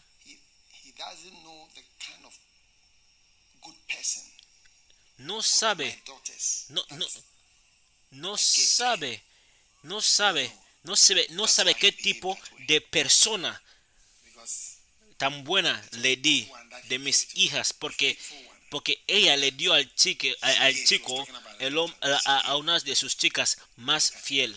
Ella estaba hablando de la fidelidad de su hija. Ella decía que él no sabe qué tipo de persona se ha llevado. Sí porque hay diferentes tipos de personas. Personas fieles. Gente que no se va a mover. Sí cuántos cuántos han visto una luz Sí. people's eyes questions. Sí, a veces, sí, a veces puedo ver en los ojos de la gente preguntas. A veces me miráis con preguntas en vuestros ojos. Estos son la gente que le gusta leer las cosas. Cuando la gente está blasfemando con historias. Ey, Okay, I'll hurry up. oh, me, me daré, me voy a darme prisa, daré, me, me daré prisa, sí. Sí, ellos quieren que vayamos hasta la noche. Ok, eso es, eso es, el, eh, sí, es, So, what was I talking about? Para los que no pueden escuchar, para que no podías escuchar, esto era un trueno. Sí. Sí, la gente, son la gente que les gusta escuchar historias. ¿Has escuchado hablar de esto, esto, esto? No son gente estables. Una persona estable es alguien que cuando escucha algo dice que a mí no me importa, no me importa esas cosas. Sí, la gente fiel no les importa de verdad lo que dice la gente. Sí, sí. Los que no son fieles siempre quieren escuchar qué la- lo que la gente está hablando de blasfemias y qué historias la gente está susurrando en los oídos. Pero la gente fieles son gentes que, gentes que dicen que no sé, no sé de lo que tú me estás "What are you diciendo. talking about?" I said, Sí. Estoy hablando de, estoy hablando con, una, con, alguna gente y me decían que de qué hablas. No sé lo que estás hablando. Pero la gente que siempre to está ahí escuchando, know susurrando, susurrando. eh, Dicen esto, dicen esto, dicen esto. Eh, hablando is chismes y chismes y chismes. Sí. María Magdalena, cuando and ella vio espadas la gente estaba empujando. She was standing there, she was sí, watching it. con la gente, con, sí, con la gente estaba ahí con espadas y soldados. Ella estaba ahí parado de pie. no había ninguna pregunta de, de, de dónde perteneces. Sí, era como José de Arimatea. Uh, Jesus Su, sí, Sí, él- él- sí. sí, él estaba cometido a Jesucristo. Estaba comprometido con, Jesús, con Jesucristo sin ninguna compensa, sin ninguna recompensa, porque Jesús ya estaba muerto. Sí, cuando tú te unes a un partido democrático, ¿por qué te unes? ¿Por qué te. Por eso a veces cuando un partido gana la- las elecciones tienen que satisfacer a mucha I- gente. I, I, uh, Sí. Un día estuve hablando con alguien que trabajaba "I've- en un lugar y él me dijo employ 500 que yo tengo que dar need only 15 empleo people." a 500 personas, pero yo solamente necesito a 15 you know, he personas. said, "I Yo no te voy a decir 500 el país, only 15. pero él me dijo que tengo que emplear a, a, a- a 500 personas, pero solamente necesito a 15 de ellos. No te voy a decir la persona de que estoy hablando. Sí, sí. Tenía que emplear a 500, pero solamente necesitaba a talking of 15. loyalty where there's nothing Sí, hermoso, pero estamos hablando de la lealtad cuando no hay na- ninguna recompensa. Pero ninguna re- recompensa, solamente parar firme detrás de, de la persona. Y esta era María Magdalena. Cuando? Jesucristo, cuando Jesucristo decidió que cuando, me, cuando se resucite de los muertos, ¿a quién me voy a aparecer? Él miró a Pedro y dijo que Pedro dijo que no me conocía. Tomás. Tomás y Santiago y los demás se escaparon. Sí, se escaparon eh, una, como, como si estaban corriendo una carrera de, de 100 The Bible says metros. Sí, la Biblia dice que todos escaparon, todos, todos se fueron, pero. María Magdalena no se escapó. John, Mary, Juan tampoco, Juan tampoco. Y también María, María la madre de Jesucristo tampoco escapó. También Juan el pequeño tampoco se escapó. Por eso Jesús Por eso, por eso siempre Juan dice que él es el discípulo que Jesús amó. En su libro dice que yo soy el discípulo que Jesús saying, "I amó. am", don't Si tú dices que yo soy, no, no, no, no me vengas a discutir aquí. Y sabes la forma de cual Jesús le mostró que le amaba. Jesús le dio la revelación. Porque ves, en Daniel, "Daniel, thou art ¿te acuerdas light." cuando vino, cuando, vino los ángeles? Dijo que Daniel, tú eres amado y le dio todas las revelaciones. Por eso también en Apocalipsis dio las revelaciones a. Juan. Así, así que tú puedes ver que Jesucristo le dio la revelación a Juan. So turn around for Mary Magdalene. All faithful people will be Sí, la victoria de cambio de rumbo para todas las Ma- María Magdalena. Toda la gente que son fieles serán recompensadas. Sí. Pablo dijo All, que todos los que están en Asia, todos que están en. Asia me han olvidado. Pero Onesiforos, sí, dijo.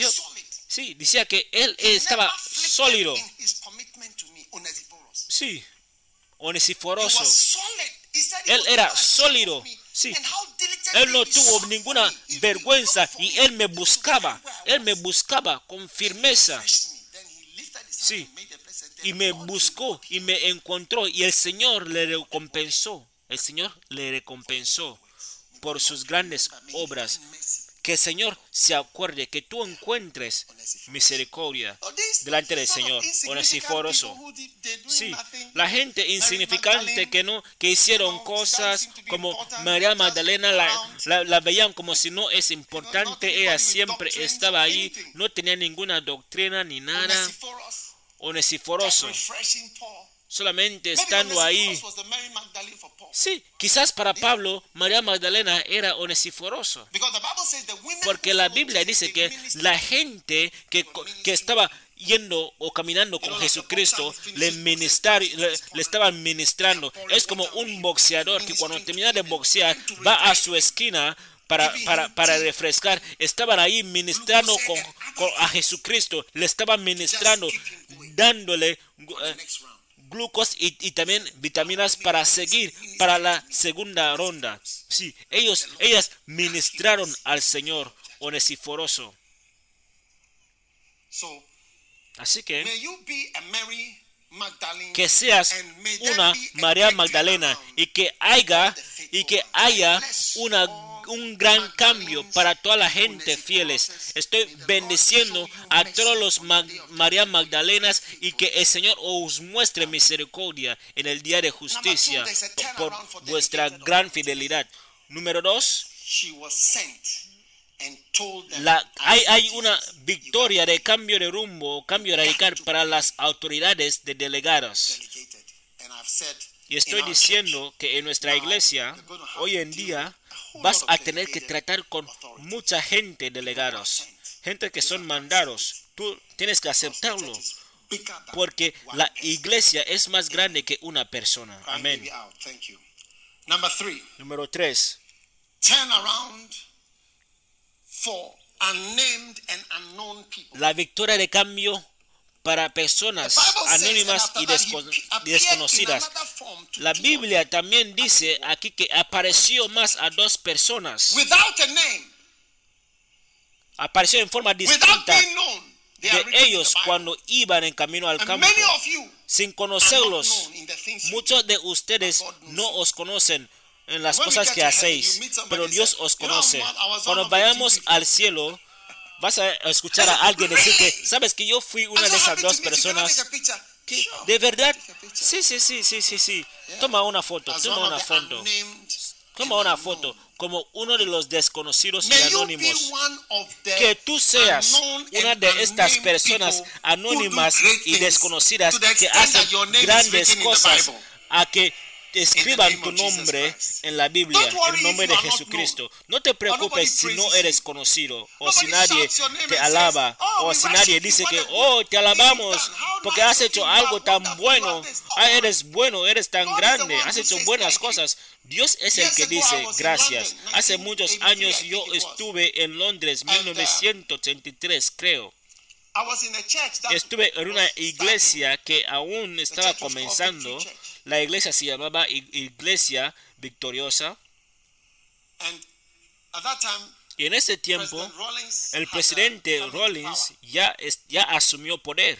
And uh, he closed down the university. Y él cerró las So universidades. Así out que estábamos fuera de la escuela So por un año. time. Durante este tiempo yo estuve en Now, Londres. there, Llegando al fin de mi estado ahí, el pastor de la iglesia, ¿sabes? El pastor de esta iglesia se llama Michael Bassett, un hombre blanco, un hombre británico, blanco. Él me mandó un mensaje que yo te quiero ver en mi oficina. Así que yo dijo que? ¿por qué me quiere ver este señor? Yo estaba tan sorprendido. Así que yo tuve, tuve que venir a la oficina de la iglesia para venir a verle en la semana. No era en un domingo, era eh, uno de los, días semanales. Así "Sit que down." fui a su oficina arriba "I want y él me dijo que with me." siéntate, me dijo que yo quiero que tú trabajes conmigo. Y yo dije que yo, dijo que sí, dijo que yo quiero entrenarte.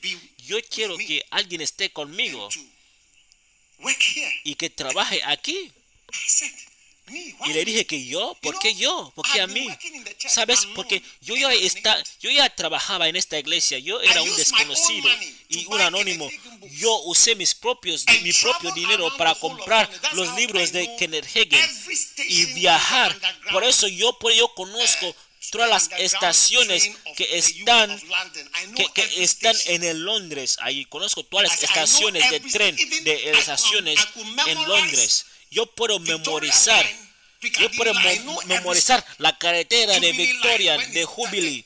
Cuando comenzaron, yo estaba ahí. I know every corner. Yo conozco todas las esquinas. I visited so Yo visité a mucha gente. Yo usé mi propio dinero para, para usar cosas. Yo nunca supe que usaba mi propio dinero. Ahora cuando lo pienso, ahora sí me doy cuenta que usé mis propios, mi propio dinero. Compré libros, fui a visitar a la gente, trayéndole a. Cristo y también a la iglesia. Yo nunca supe que el, el pastor me conocía. Desconocido y anónimo. Yes. Sí. It is a turnaround day Sí, for the es un día de cambio de rumbo para los desconocidos Yes, y anónimos. Yo trabajé, aunque yo trabajé como si me pagaban. Y había tiempos. Cuando me dieron trabajos. the Hasta uno de esos días conseguí uno de esos, trabajos. Fui a, fui a trabajar ahí en un mercado. Sí, e- esa calle de mercado estaba cerca de donde estaban los, Yes, the lo- banks. lo- los bancos. Sí, yo trabajaba ahí en un banco. No os voy a contar dónde, pero yo trabajaba ahí cerca de un banco. Después de trabajar por una semana, me di cuenta que el trabajo me estaba sacando de doing la obra que yo estaba haciendo para Dios. Así que dejé el trabajo. Sí.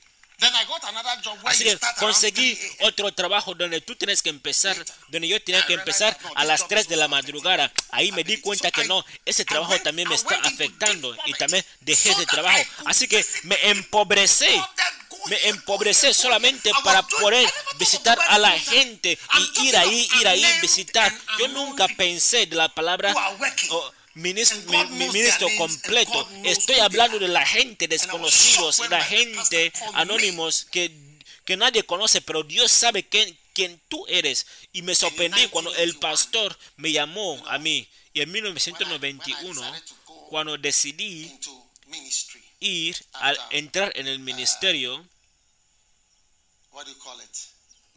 housemanship. después, I, I was not an ordained pastor. sí, yo, yo, no era, yo no era un pastor ordenado. Sí, yo fui a Londres y regresé a la iglesia y le dije que yo ya 40 comencé una iglesia y teníamos más de teníamos unos 40 miembros We are 40 to 100. y somos 40 a 100 miembros, pero cerca de 40, le dije.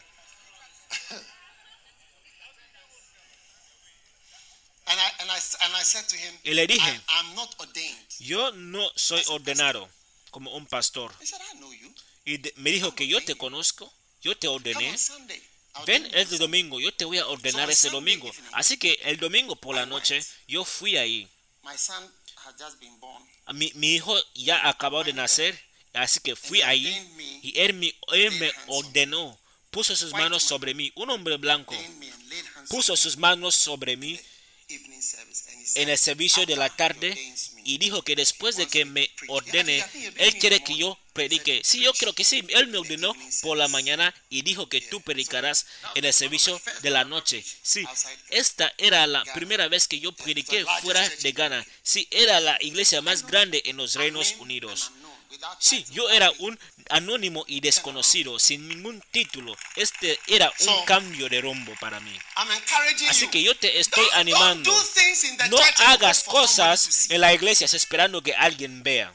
I was rather surprised Yo estaba sorprendido y siempre me voy a acordar de él. Siempre me acuerdo de él por ordenarme como pastor. Yo no fui ordenado por ningún pastor ganés. Allí fui ordenado en el ministerio. Sí. John Wesley was asked. John Wesley fue preguntado una vez, una persona importante vino "By a la iglesia, are you preaching?" le preguntó en qué "By the autoridad, autoridad que tú predicas. Él dijo que who ordained me." estoy predicando con la autoridad del arzobispo de Carberry que me ordenó. Are you there? ¿Estás ahí? Number three. Número 4. number four. Número 4. 3, 4, Number digo. three. Número No, 3 number four. o número Turn 4. around victory for those who were who are being. Sí, la Or victoria de cambio para aquellos que están siendo reprendidos o han sido o no han sido completamente fieles. Los que son leales por una parte y desleales y la otra parte. Tienen una mezcla de semillas. he appeared to the 11. La Biblia dice que después Él se apareció a los once. To, to find fault with someone. Sí. He started Peter now said, "You listen to me. Escúchame, dijo a Pedro. Escúchame tú. Santiago. No pienses que porque eres mi hermano, Luego, el- el diccionario dice- que aquí arrestaron al soldado por su temor, porque él era un cobarde, porque él era un cobarde, por ser cobarde le arrestaron, le castigaron. Esto es si tú lo vas a recibir. Porque Cuanto más la gente se queda en la iglesia, ellos piensan que ya se han convertido en gente muy grande y no quieren que la gente les hable. ¿Por qué me tienes que hablar así? ¿Por qué estás hablando de esto? Cuando se trata de esta iglesia, cuando algo ocurre aquí, nunca olvidan. Significa para criticar. Otra palabra. Es que hablarle a alguien, para hablarle a alguien bien, para the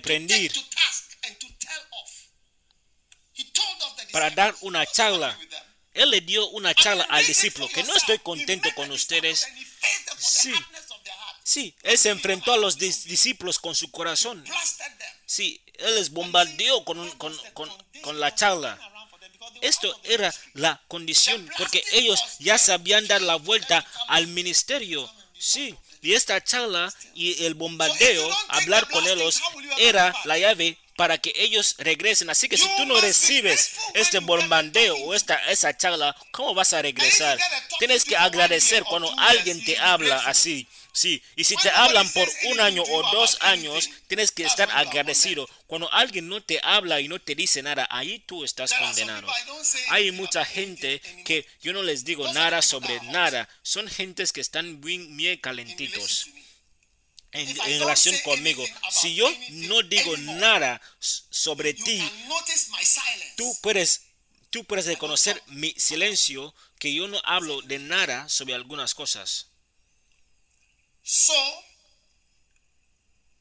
many of us Así que muchos de nosotros no somos leales genuinamente. Yes. Sí, You know yourself. os conocéis a ustedes mismos.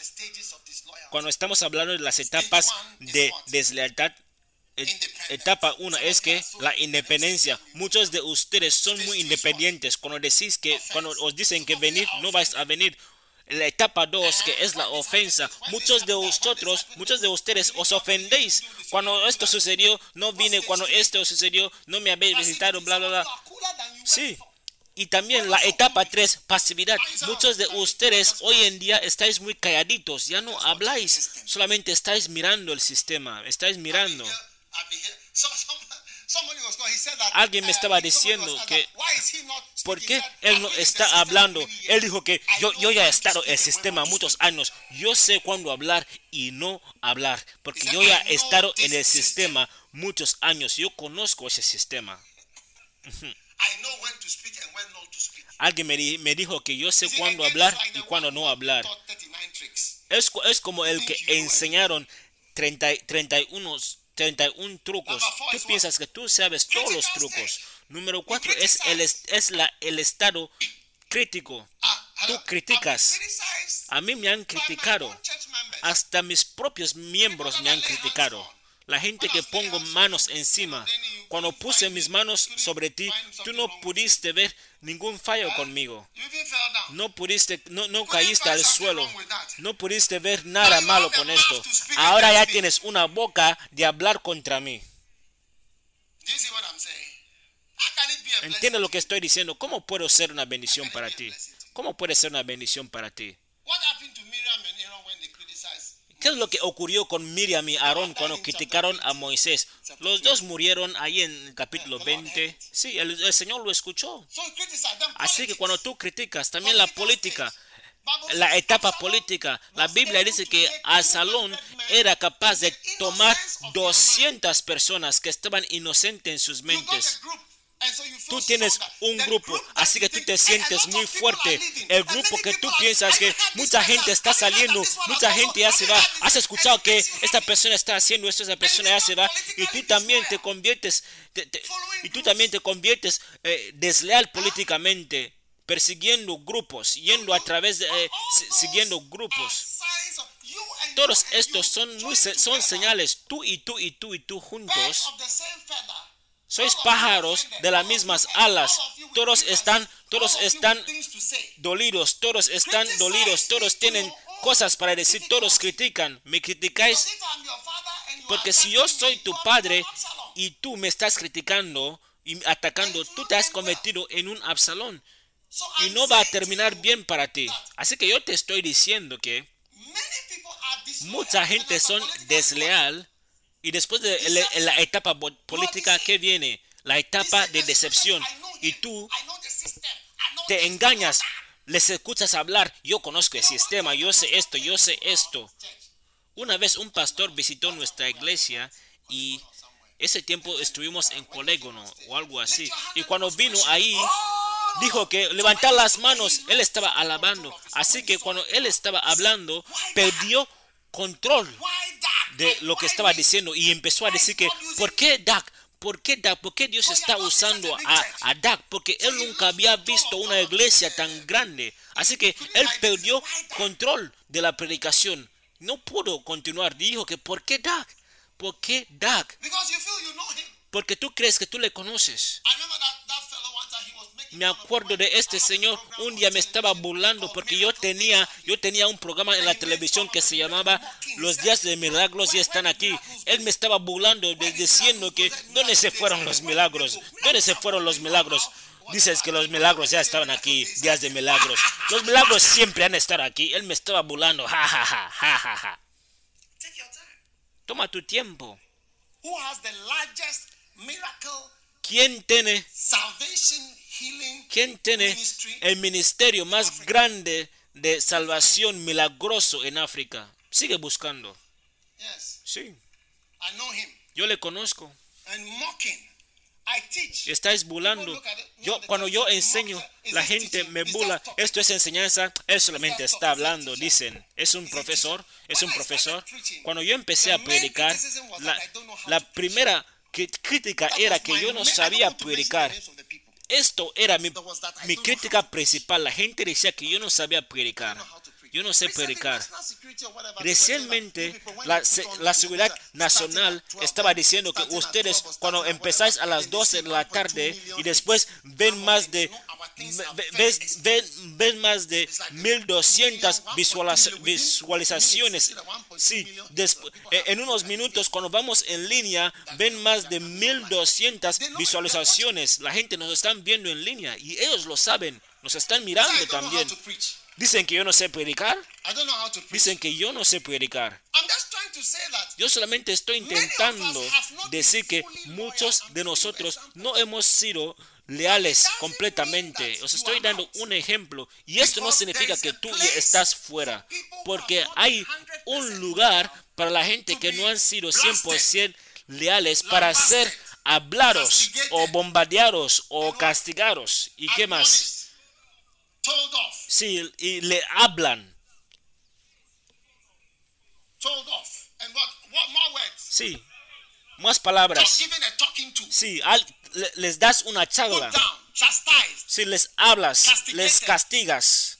admonished, given a roasting. Sí. Les das, le- les hablas muy seriamente. ¿Sabes por qué? Because not every type of disloyalty Porque no es cualquier tipo de deslealtad sale de un corazón malo. A veces sale de un a veces sale de ignorancia o a veces de debilidad. A veces la deslealtad sale de querer ser popular.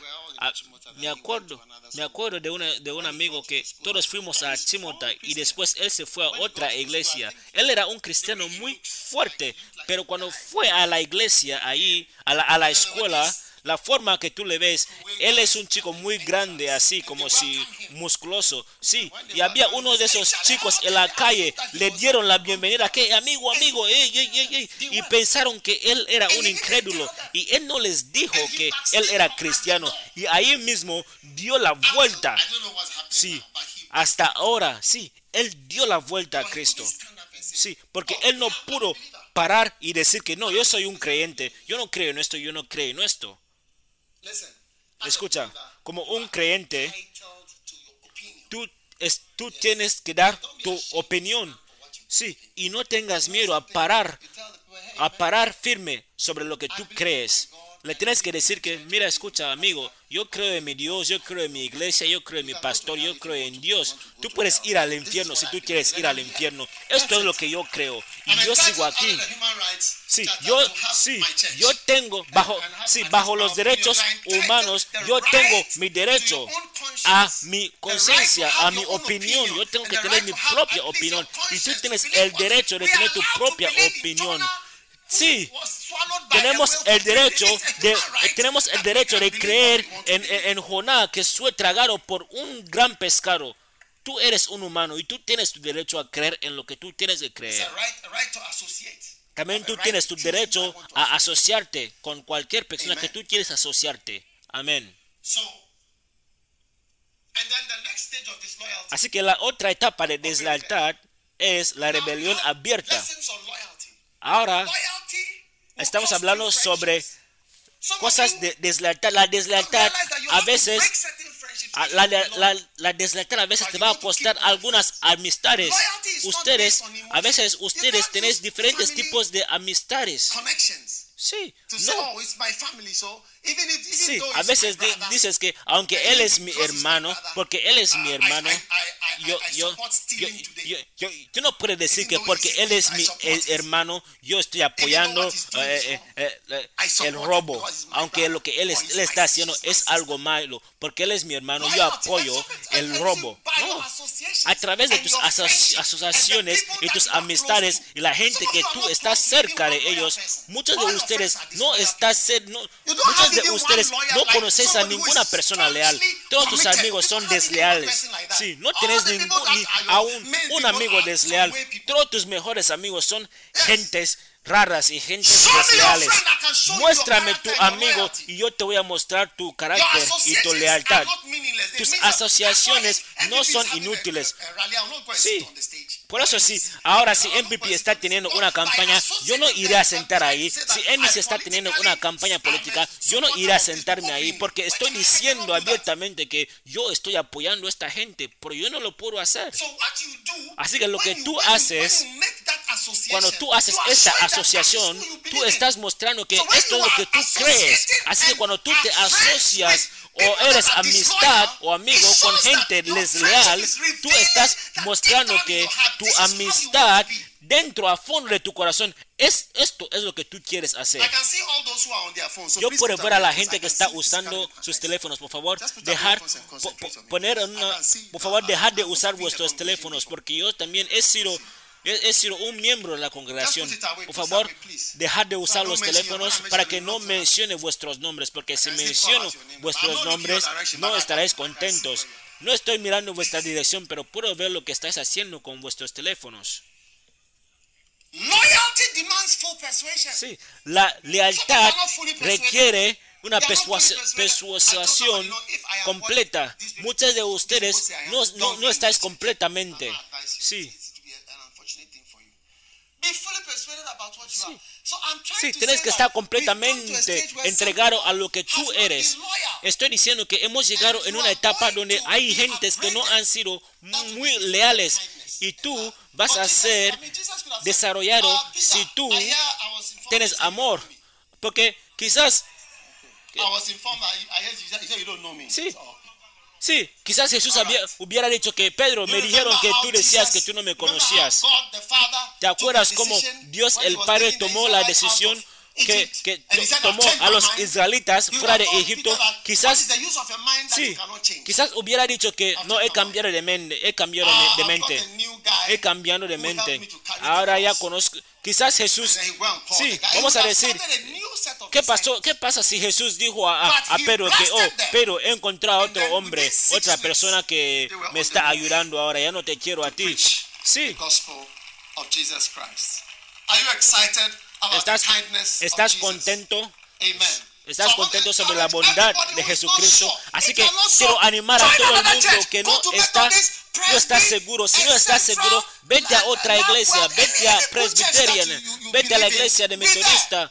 La, cualquier iglesia donde tú crees, quédate ahí, porque la Biblia dice que un hombre con doble mente no está seguro. No quedes en esta iglesia si tú no me crees, si tú no crees en Cristo, si tú no crees en mi iglesia, si tú no crees en lo que predicamos, no te quedes aquí, vete a otra iglesia, no continúes de sentarte, a sentarte aquí, no te sientes aquí si tienes una mente doble, no serás, no serás estable y no harás bien. No, no te sientes aquí con cuatro ojos, esperando ver y mirando ver, como decir que vi a esta persona haciendo chismes, que esto, este dijo esto, esto significa esto, este ahí, este ahí. Sí, tú no estás estable. Dile a tu vecino que ponte estable, sé estable.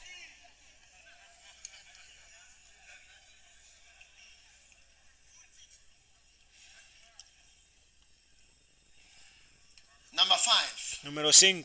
turn around victory for the most important commission. La victoria del cambio radical para el mensaje más importante del Evangelio.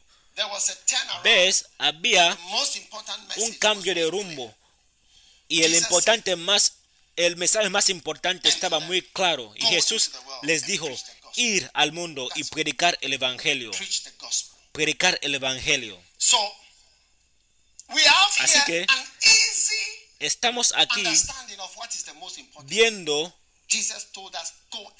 lo más fácil del mensaje que dijo Jesús, ir y predicar el evangelio. Por eso Billy Graham predicó el evangelio. y cuando murió, hasta sin querer que la gente que le, que, le reconozca, pero su nación le reconoció. Y todos los presidentes americanos le reconocieron y vinieron a, a a- a dar sus saludos. Todos vinieron de, de todos los partidos de todos los partidos democráticos vinieron. Oh. Él no tuvo ningún otro mensaje, solamente el mensaje que. Jesús, Jesucristo murió por ti en la cruz. Él no, él no predicaba sobre dinero o cómo, cómo tener éxito, nada, solamente el Evangelio. Y Pablo también decidió predicar Jesucristo y en él crucificado. Así que hermanos y hermanas, vámonos a saber que Dios ha- nos ha revelado nuestra gran obra. Vamos a entregarnos de lleno en este gran el evangelio sin esperar algo a cambio. Vamos, no, que no pensemos que nuestras vidas, nuestras familias son nuestras. Vámonos a dedicar to todo a Dios y su obra. Vamos a entregarnos de lleno para que nuestra co- recompensa venga. Listos a los 20. Amén. Let's do it. Vámonos a hacerlo. El evangelio. Healing Jesus campaign. Support it. Hay que apoyar la campaña de Jesús el Sanador. Estamos abriendo oficinas hoy en día en cuatro a- o a cinco ciudades en África. Estamos abriendo oficinas, oficinas de Jesús el, Sanador en Angola, en Camerún.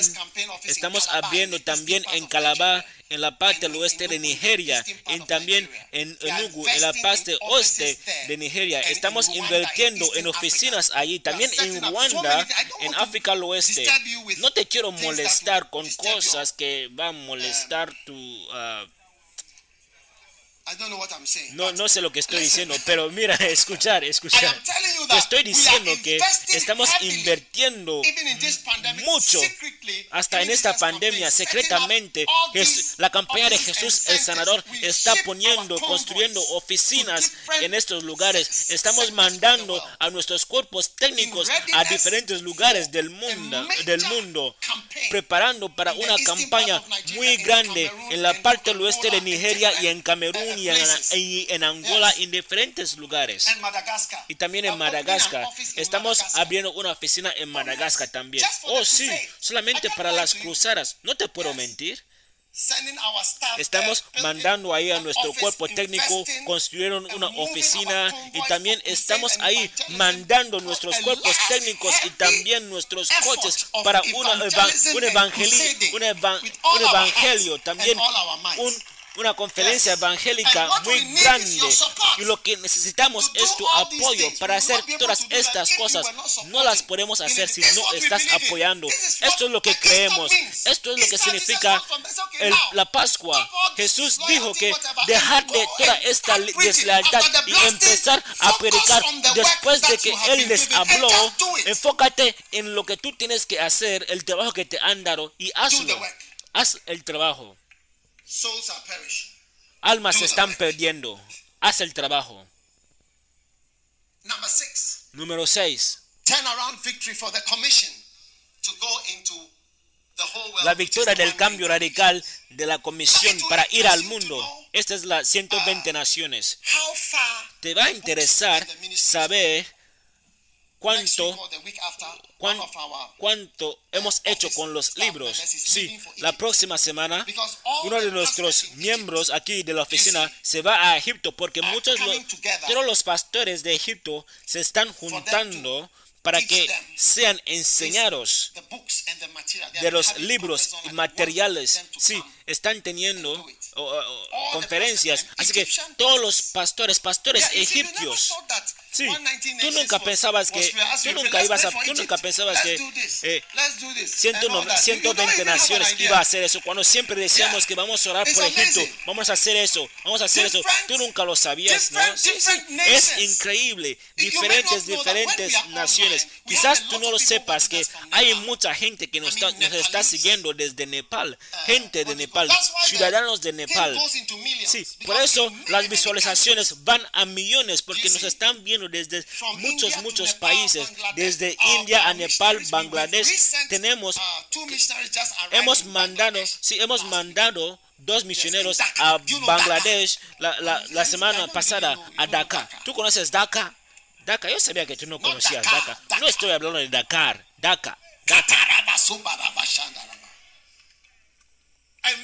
efforts Y muchos esfuerzos through our 190 a través de nuestras oficinas de pastors, different 120 countries, naciones. Diferentes pastores eh, tienen conferencias diferentes días, millones de libros. 30 million Esta semana estamos cruzando Published. 30 mil 30 libros publicados. If you clap them, 30 God mil libros. uh, um, uh, I don't know what God will never do for you again. no If sé. you go- 30 million 30 books. mil libros.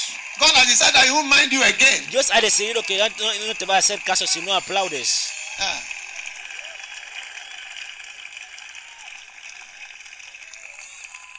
Amen. 30 Amén. million books 30 mil libros with ease. con facilidad. Yes. Sí. I think you don't understand the millions, isn't it? Sí, creo que You are tú no entiendes 3,000, millón. Tú estás, tú, tú estás 30,000, pensando 3 mil, or o 30 300,000, mil, or o 300 3 mil, o 3, o 30 3 millones. million. No, 30 millones. 30 Printed millones. books, 30 published millones de libros imprimidos, publicados. Sí, significa un libro para todo el mundo en Ghana. Sí. Así que nuestra obra o trabajo está delante de nosotros. No se trata de juegos. ¿Entienden lo que estoy diciendo? Es la realidad. Sí, una victoria del cambio radical.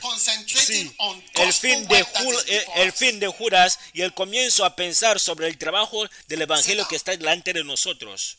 Sentaros, por favor. Y finalmente, la victoria decisiva de la comisión de hacer discípulos. You see, there's a turnaround. ¿Sabes? Many Hay- of you are going to hay- become pastors. un cambio de rumbo. Muchos de ustedes seréis pastores. 12,000 Habrá churches. muchos obispos. Tú piensa en No, because we dos are mil praying for that, iglesias. 12,000 Sí, churches. porque estamos orando por 12 mil iglesias. And we have crossed 4,000. Y hemos pasado cuatro mil We need iglesias. 8,000 more churches. Ahora queremos ocho before mil we can iglesias reset más. Antes que empecemos a reajustar nuestros objetivos. ¿Ah? We Queremos- in 100 sí. Queremos tener la conferencia de Entrégate de lleno 100 en 100 naciones. Sí, en It's a 100 time for naciones. Es un tiempo de cambio de rumbo para ser discípulos. Recently, I was in a town called Toulouse. You know Recientemente fue a una ciudad llamada Toulouse. ¿Tú sabes lo que está en Toulouse? En Francia, donde hacen, donde hacen two types of planes. los auto- autobuses. Sí, ahí en, en- en- en- Europa donde tienen los autobuses. Estuve en. Toulouse teniendo la conferencia de entrega de lleno. And I was asking Sí, la sala estaba llena de gentes y me estaba preguntando "This is que cómo, eh, Airbus." When you cómo llegué a este lugar y me dijeron que es este es este esta ciudad donde hacen autobuses. Sí, predicando and en francés. In 52 languages. Y, en y el libro Macarios está en turnaround 52 time idiomas. Así que es un tiempo de cambio de rumbos para que hagamos más discípulos, más discípulos. y enseñar más y tener más campamentos y más conferencias para la gloria de Dios. So brothers and sisters, Así que, hermanos y hermanas, Esta es un cambio de rumbo. Número uno, ¿para quién? have seen yourself in any of the turnaround? ¿Cuántos os, han- cuántos os habéis encontrado a ustedes mismos en estas, esos siete puntos? ¿Cuántos aquí se, conocen como. María Magdalenas? Hasta los hermanos ya, ya, ya, son de María Magdalena también. Brothers have become women now, I Sí, los, los hermanos ya se han convertido en mujeres ahora. Sí, balance de género. Número dos, La victoria del cambio radical para las autoridades delegadas. Sí, sabes, tenemos un obispo en la montaña. Queremos a muchos obispos en diferentes lugares. Sí, muchos de ustedes no conocéis nuestra catedral en Peduasi. Tenemos una catedral muy grande en Peduasi. Sí, una catedral muy bonita. Allí, allí opuesta al hotel de. Peduasi. Sí, en por la otra parte. También estamos ahí. Beautiful. Hermoso. Why not? ¿Por qué no? Why should we not be there? ¿Por qué no And tenemos que estar ahí? Y Dios está levantando autoridades delegadas, más pastores, más obispos, más reverendos, other pastores y presidentes, laicos y otros tipos de autoridades delegados. Número tres. Turn around victory La for victoria de cambio para personas anónimas y desconocidas. ¿Cuántos forman parte de anónimas y desconocidos? No importa si no te conocen, pero tú estarás ahí haciendo algo para Jesús. Amén. Sí, cuando se trata de la gente famosa, son pocos. La victoria de cambio para aquellos que están siendo reprimidos. Sí, ¿cuántos están dando la vuelta a ser, a, no, a ya no ser fieles? Solo aquí, of aquí, levantar las manos si vas a cambiar y vas a ser fieles. ¿Cuántos van a aguantar, van a say, aguantar "Hey, las represiones? O dirás que, hey, no me puedes hablar así. ¿Quién, quién piensas que eres? O quizás porque estoy aquí en esa iglesia contigo, por eso me estás hablando así. Conozco el sistema. The what? The Conozco system. que el sistema es un speak sistema donde tú to no speak. hablas cuando no tienes que hablar. You have to know when to speak. Tienes que saber cuándo hablar. Jeremiah Jeremías,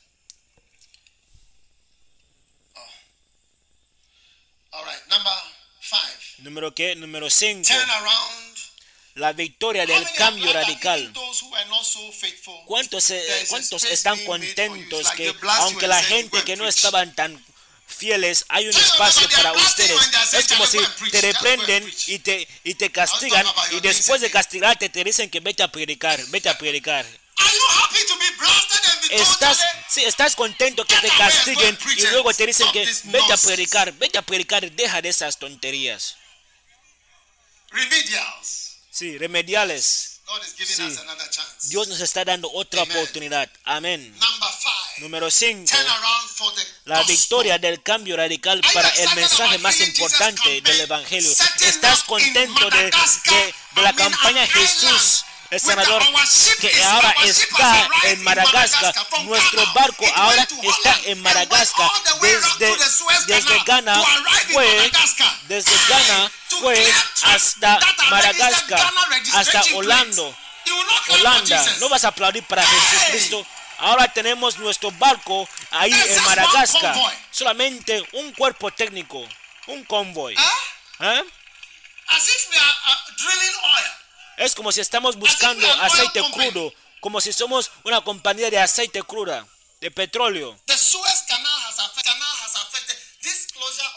Sí, el canal de Suez nos afectó mucho. Sí, nos afectó mucho, sí, porque teníamos contenedores llenos de cosas de construcción para las iglesias. Sí, tú piensas que cuando estoy hablando de construir iglesias estoy hablando normalmente. No, estoy hablando de verdad, sí. Cuando el canal de Suez estaba estancado, yo estaba mirando todos los días, todos los días, sí. Yo nunca me interesé hasta hoy y pronto también te vas a interesar por cosas importantes. You see, some of you, when you hear the ¿Ves?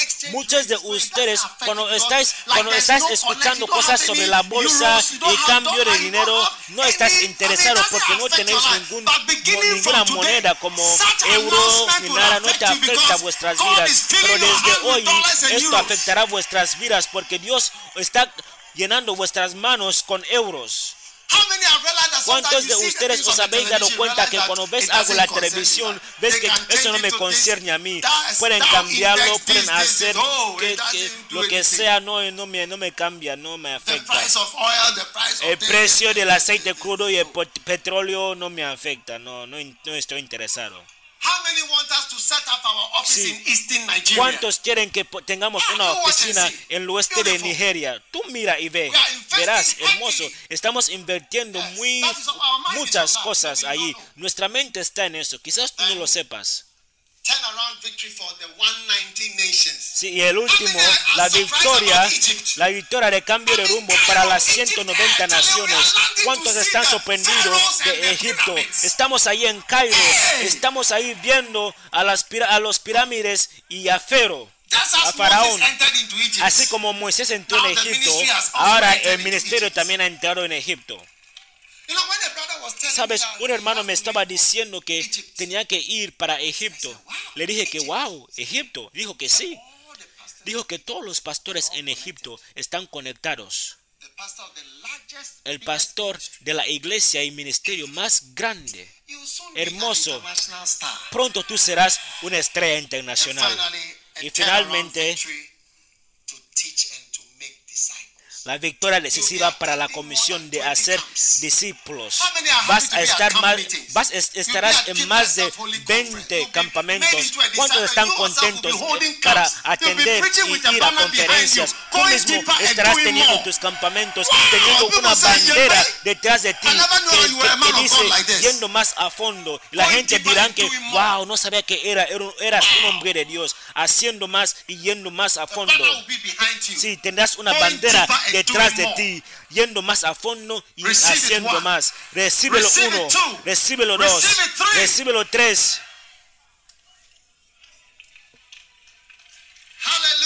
Aleluya.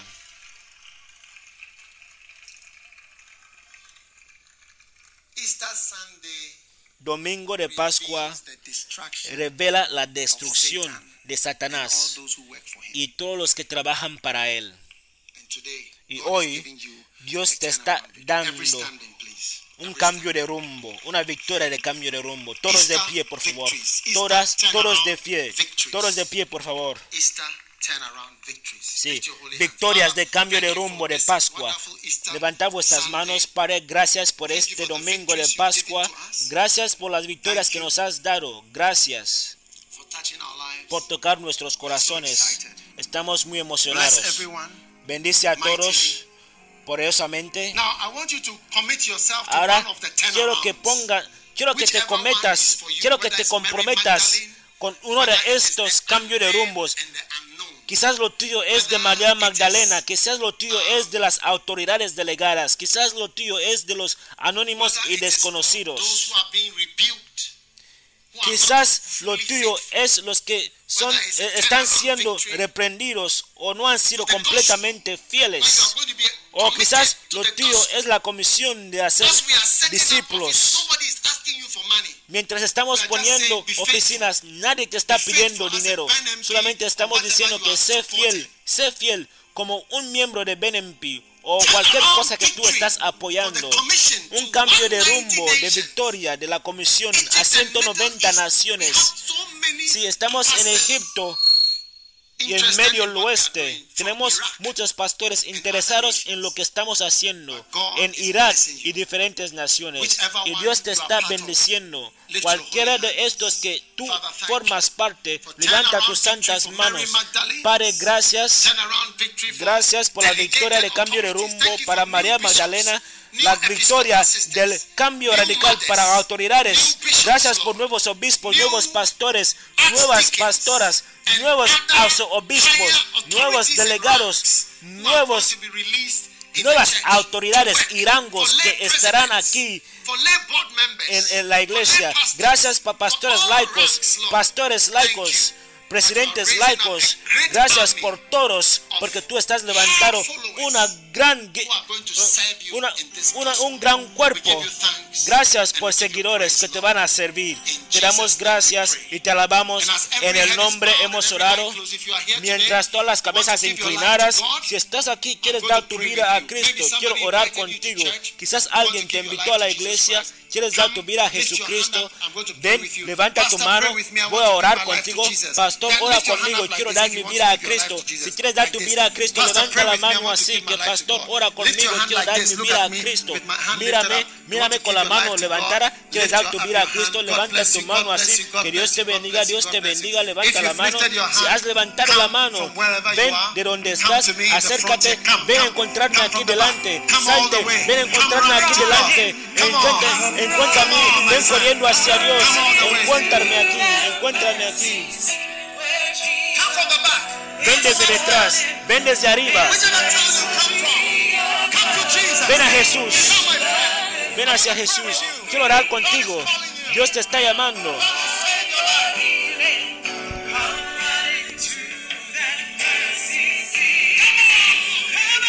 Ven corriendo.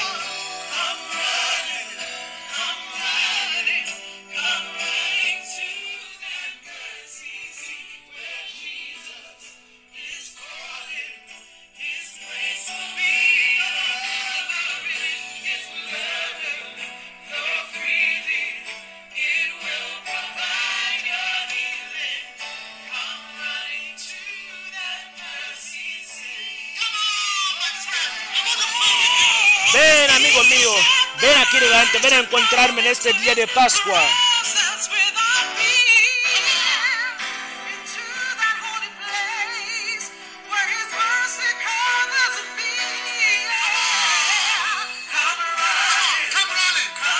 Ven, ven corriendo, ven corriendo, ven corriendo, ven corriendo, ven corriendo, hermana, ven corriendo, hermano.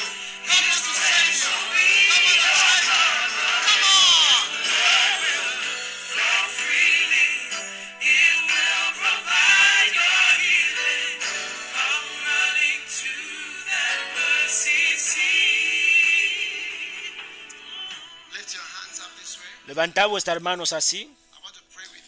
Quiero orar contigo. Di que, Señor Jesús, perdona mis pecados. Te doy mi vida. Por favor, perdóname por mis fallos, por mis pecados. Por favor, lávame con la sangre de Jesús. I give my heart. Doy mi corazón. Di que doy mi corazón y mi alma a Jesucristo. Please write my name Por favor, escribe mi nombre en el libro de la vida. Por favor, escribe mi nombre. Oh Dios Todopoderoso, escribe mi nombre en el libro de la vida. Desde hoy yo pertenezco a Jesús. Yo serviré a Jesús. Yo obedeceré a Jesús. Gracias, Padre, por salvarme. Por favor, escribe mi nombre en el libro de la vida. Desde hoy yo pertenezco a Dios y pertenezco a Jesucristo. Gracias, Señor, por salvarme hoy. En el nombre de Jesús hemos orado. Amén. Y amén. Y amén. Que Dios te bendiga, que Dios te bendiga. Por favor, ir a este lugar con nuestros pastores a la esquina allá, donde está ahí. Por favor, darles un libro mientras están yendo allá. Darles un libro cada, cada uno de ellos. Que Dios les bendiga. Lord. Puedes sentaros en la presencia del Señor y puedes tomar vuestra santa comunión. Ahora? ¿cuántos están contentos por victorias? Mira, cualquier cosa oscura en vuestras vidas es destruida hoy. ¿Tú lo crees? Sí, porque hoy Él está resucitando de los muertos. Sí, cualquier cosa que te ha sujetado, ¿ah? Ahora Él te está liberando a través del cuerpo y la sangre de Jesús. Poneros de pie. Gracias, es tiempo de comunión. Si estás siguiendo desde Reinos in Unidos, de- en Scotland, de- en Alemania, en España, si estás mirando desde in desde Camerún, desde Nigeria, si estás mirando desde Douala, Yaoundé, desde Limbe, en cualquier lugar que estés, si estás mirando desde Congo, desde Lumumbashi, desde, ah, si estás mirando desde Kinshasa, desde tron- todas nuestras iglesias en Congo, si estás en Congo, Brazzaville, si estás en Gabón, si estás en, en, en África Central, en Bangui, si estás en Haboroni, en Botswana, si estás en Francistown, en Impalape, en Haboroni, en Sudáfrica, si estás en Zambia, en Lusaka, si estás en, Jingola, en Kingola, si estás en Luencia, si estás en Indola, si estás en Kitwe, si estás en in Livingston, si estás, si estás en Victoria Falls, si estás en Harare, en Nicaragua, si estás en América y California, si estás en Nueva York, si estás en Atlanta, si estás en New Jersey, Washington, si estás en Washington, si estás en Maryland, si estás en Florida, en cualquier lugar donde nos estás viendo, en París, en, en los lugares que hablan francés, en portugués también, levantad vuestras manos para Jesucristo. Es lo mismo en cualquier lugar. Señor, honramos tu sacrificio mientras participamos, que todos sean liberados. Señor, libéranos de cáncer, libéranos de enfermedades desconocidas, libéranos de, de enfermedades inmunos, 70. libéranos de algo que nos va a llevar a nuestra tumba antes de 70. Gracias por este poder. Mientras tomamos esta medicina, es una medicina, es una comida, es una sanidad que nos va a sanar. Seremos sanados de cualquier virus y parásito y bacteria a través de tu poder. Estoy orando por todos los que están en el hospital, que no se encuentran bien, los que están en dificultades, los que no pueden respirar bien, los que están en crisis, los que están en dificultades. Estoy orando cualquier crisis que se desaparezca, que se desaparezca ahora. Estoy orando por sanidad total mientras recibimos la, la manifestación del cuerpo de Jesucristo, el cuerpo de Jesucristo.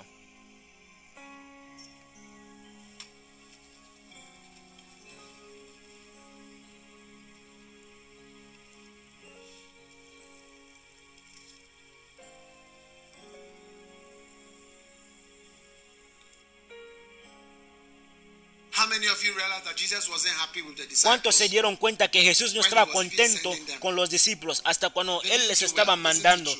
No hicieron bien, no es así. Él les estaba bombardeando con palabras. Levanta vuestras manos. Cualquier bombardeo que tú has recibido y cualquier buena razón por este, este bombardeo que tú has recibido en el púlpito o en cualquier lugar, que este pecado que ha estado en ti sea lavado a través de la sangre de, el- de la oveja. Que tu pecado nunca se, se, se- se recuerde, que sea perdonado y que sea olvidado. La sangre de Jesucristo. Cuando veo la sangre. Voy a pasar sobre ti. Cualquier cosa que representa juicio, que te está poniendo como objetivo a través de esta comunión de hoy, el poder de la resurrección de la sangre de Jesús, tú estás escapando de este juicio a través de la sangre de la oveja que saca todos los pecados y el pecado del mundo, la sangre de Jesucristo.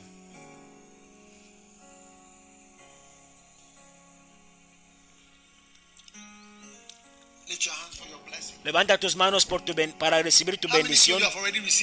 ¿Cuántos creen que han recibido muchas bendiciones? Pero levanta tus manos, no hay algo como muchas bendiciones. Señor, bendice a todos tus hijos. Ahora pon tu mano sobre tu corazón, cualquier dolor en tu corazón, que sea dolor espiritual o, o que sea dolor emocional, que sea sano ahora en el nombre de Jesucristo. Que sea sanado muy bien de cualquier cosa dolorosa que ha afectado tu vida en estos últimos dos años, en el nombre de Jesús, estoy pidiendo sanidad de tu corazón. Ahora pon tu mano sobre tu cabeza. Cualquier cosa que molesta tu mente, cuando piensas sobre ello y eh, eh, no estás muy firme, no puedes orar, no puedes dormir bien, no puedes regocijar. Padre, que esta cosa salga de nuestras mentes hoy en el nombre de Jesucristo. Ahora levanta tus dos manos. Cualquier cosa que tú has hecho con tus manos que no es bueno, que tus manos sean lavados hoy. En el nombre de Jesucristo, que seas limpiado de tus fallos. Cualquier cosa que te ha hecho ir ir detrás o regresar o te ha estancado en tu vida, que esta cosa sea sacado ahora en el nombre de Jesús. Estoy viendo una cuerda, una cuerda delante de ti que te está diciendo que tú no puedes ir delante. Cortamos esta cuerda ahora mismo. Tú estás yendo delante como un corredor de 100 metros. Estás yendo a nuevos lugares para el Señor. Que el Señor te dé poder sobrenatural en tus piernas. Pon tus manos sobre tus piernas. Que tus piernas vayan a buenos lugares. Vas a visitar Jerusalén muchas veces. Vas a viajar el extranjero donde tú quieras estar. Que tus piernas salgan del lugar donde están los pecadores. Que nunca vayas a un lugar de pecadores para pecar. Nunca jamás en tu vida. Que tus piernas vayan al lugar adecuado. Tus pasos están ordenados por Dios y bendecidos. Bendigo tus piernas y tus pasos en el nombre de Jesucristo. Ahora levanta tus manos. Que el Señor haga que, que el Señor haga que su rostro brille sobre ti, que el Señor sea gracioso ante ti, que el Señor dé la vuelta a cualquier a cualquier mirada que ha que han mirado antes, que el Señor te dé paz, que el Señor te dé alegría, que tú sonrías otra vez, que tú regocijes otra vez, que tu boca esté lleno de sonrisa, que tú tengas el sonido de regocijación, que tengas la voz de la esposa, que tengas la voz de bonitas cosas en tu casa desde hoy. Ahora, cualquier persona que te ha puesto como objetivo y te está poniendo como enemigo, Oh Señor, Señor, Señor, va, Señor, vete contra lo que Vete contra los que van contra tus siervos. Vete contra los que pelean contra tus siervos. En el nombre de Jesucristo. Gracias por tu bendición, por tus hijos. Gracias porque el que fue levantado, gracias porque el que era nadie, el que era un don nadie entre nosotros, será alguien. Gracias porque el que era desconocido será conocido entre nosotros. Gracias. Levanta tus manos y dale la gracia, alábale. Gracias. Gracias. La bondad de Dios estará sobre ti. La gracia de nuestro Señor Jesucristo y su comunión del Espíritu Santo y su poder esté con ustedes hoy y para siempre. Dale al Señor un grito de júbilo. Dios los bendiga por escuchar este mensaje. Visite daghewittmills.org hoy para obtener más mensajes de audio y video información sobre los próximos eventos y mucho más. Asegúrate de suscribirte a este podcast cada semana y recuerda que Dios no te ha dado un espíritu de miedo, sino de poder y de amor y de dominio propio.